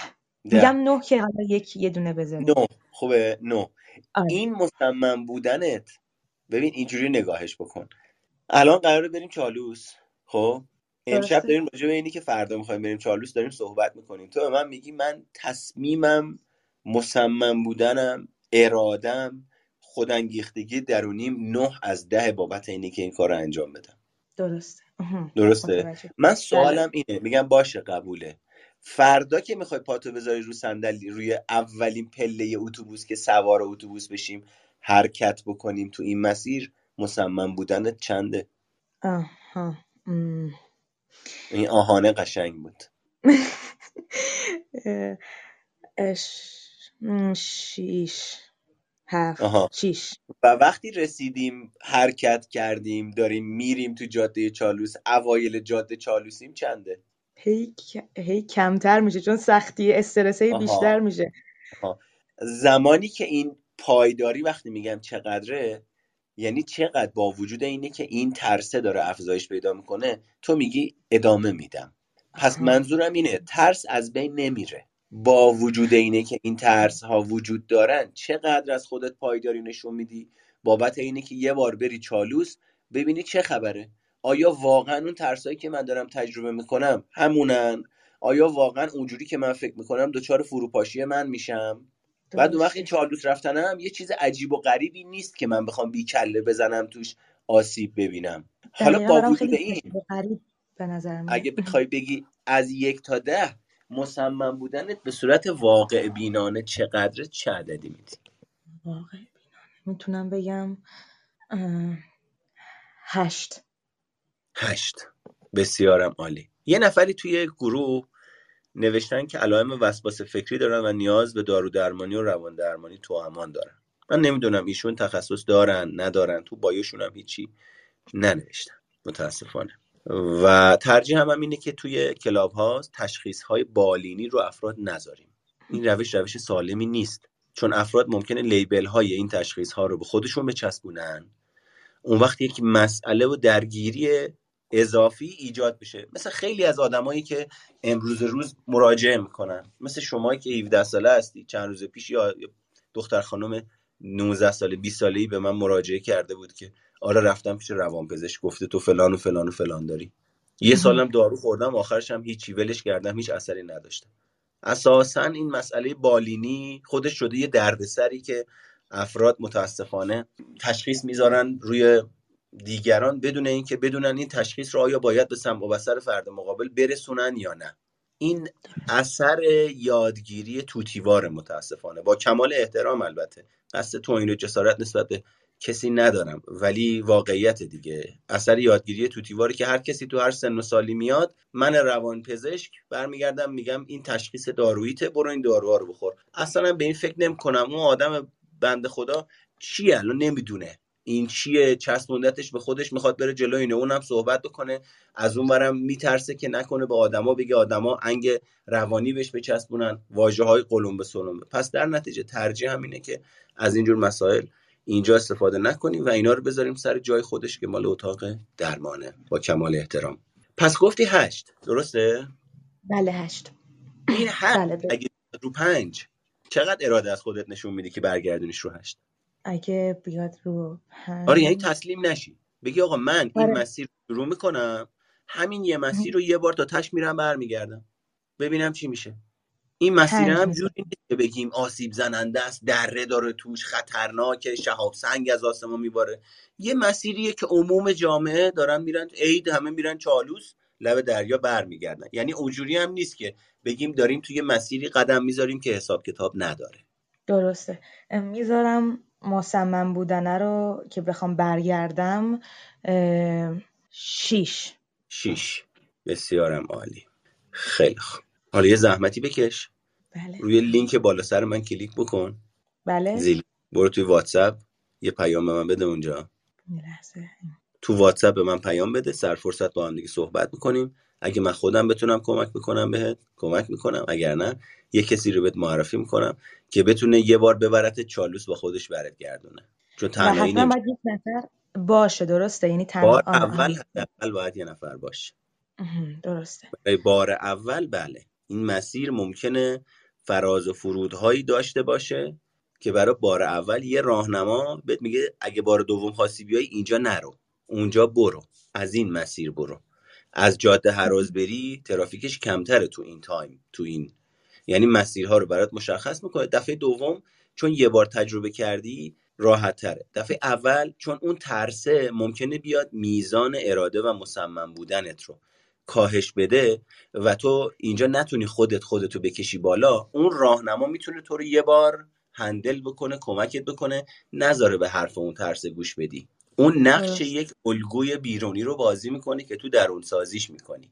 بعد دفعه بعد دیگه راحتتر می‌تونه این مسیر رو انجام بده به خاطر این حتما بار اول لازمه یه راهنما داشته باشی که خطای کمتری توش اتفاق بیفته. متشکرم. فقط الان account تون همینجا هست؟ توی این لینک بزنم؟ توی لینک که بزنی یه دونه گزینه هست به نام واتساپ. سبز رنگه. چون روشنه load نمی‌کنه برام. متاسفانه. آره واتساپ اینجا گزینش هست. این لینک رو اگر کپی بکنی بعدا روش کلیک بکنی یا تو کانال تلگرام اصطلاحا. چون توی کانال تلگرام هم همین لینک رو می‌ذارم. متشکرم. پس من وی خاموش می‌کنم بعد. ممنونم. مرسی از شما. تشکر. مرسی. آرزوی موفقیت دارم. خیلی خوب دوستان ارجمند من. پیشا پیش سال نو رو به شما تبریک میگم. در واقع پایان سال 1400 رو به شما تبریک میگم. می‌بینیم این چند وقته. یه جوریه که هر سال داره سختتر از سال دیگه میشه. پس بهتره به عنوان یکی از واقعیت های زندگیمون این بخش رو بپذیریم و خودمون رو نزنیم به کوچه علی چپ آواژ آمیانش. الان اگه نیان بگن آقای مهرگان چرا آمیانه صحبت می‌کنه. و واقعیات رو در واقع با آگاهیمون راه بدیم و آمادگی اینی که با شرایط غیر قابل پیش بینی رو داشته باشیم داشته باشیم. به هر حال امیدوارم امسال سالی پر از شناخت باشه برای شما. متاسفانه از واژه آگاهی نمی‌تونم استفاده کنم. چون یه جوری داره معنای زرد به خودش می‌گیره که همه نوع تعبیری میشه به این واژه داد. امیدوارم سالی براتون باشه که به شناخت خودتون رسیدگی بکنید. به مکانیزم های شناختی خودتون رسیدگی بکنید. هر آنچه در دنیای روانشناختی من و شما ریشه داره بخش اعظم و قابل توجهیش ریشه در باورها، شناختها و سبکهای شناختی و عقیدتی من و شما داره. احساسات و هیجانات من و شما مناسب با میزان عقیده من و شما نسبت به این باورها برانگیخته میشن. و میشن نیرو و موتور محرکه رفتارهای ما و جهت و سمت و سوی رفتارهای ما رو شکل میدن. ایشالا که سالی باشه که به شناختهای خودتون آگاهی لازم رو پیدا بکنید. چهاردهم فروردین اولین دوره سال 1401 رو دوره تحلیل رفتار متقابل رو برگزار خواهیم کرد و در هشت جلسه هر جلسه سه ساعت هفته یک جلسه دوستانی که می‌خوان کار درست حسابی و استاندارد انجام بدن می‌تونن توی واتساپ به من پیام بدن. صدای دوره ضبط میشه در اختیارتون قرار داده میشه و انشالله که سال خوبی داشته باشین و برنامه های جدیدی هم خواهیم داشت. برنامه کتاب خونی تحلیل کتاب تحلیل شخصیت و اینجور ماجراها. تا سال جدید که اتاق بعدی رو باز بکنیم شما رو به خدای بزرگ میسپارم.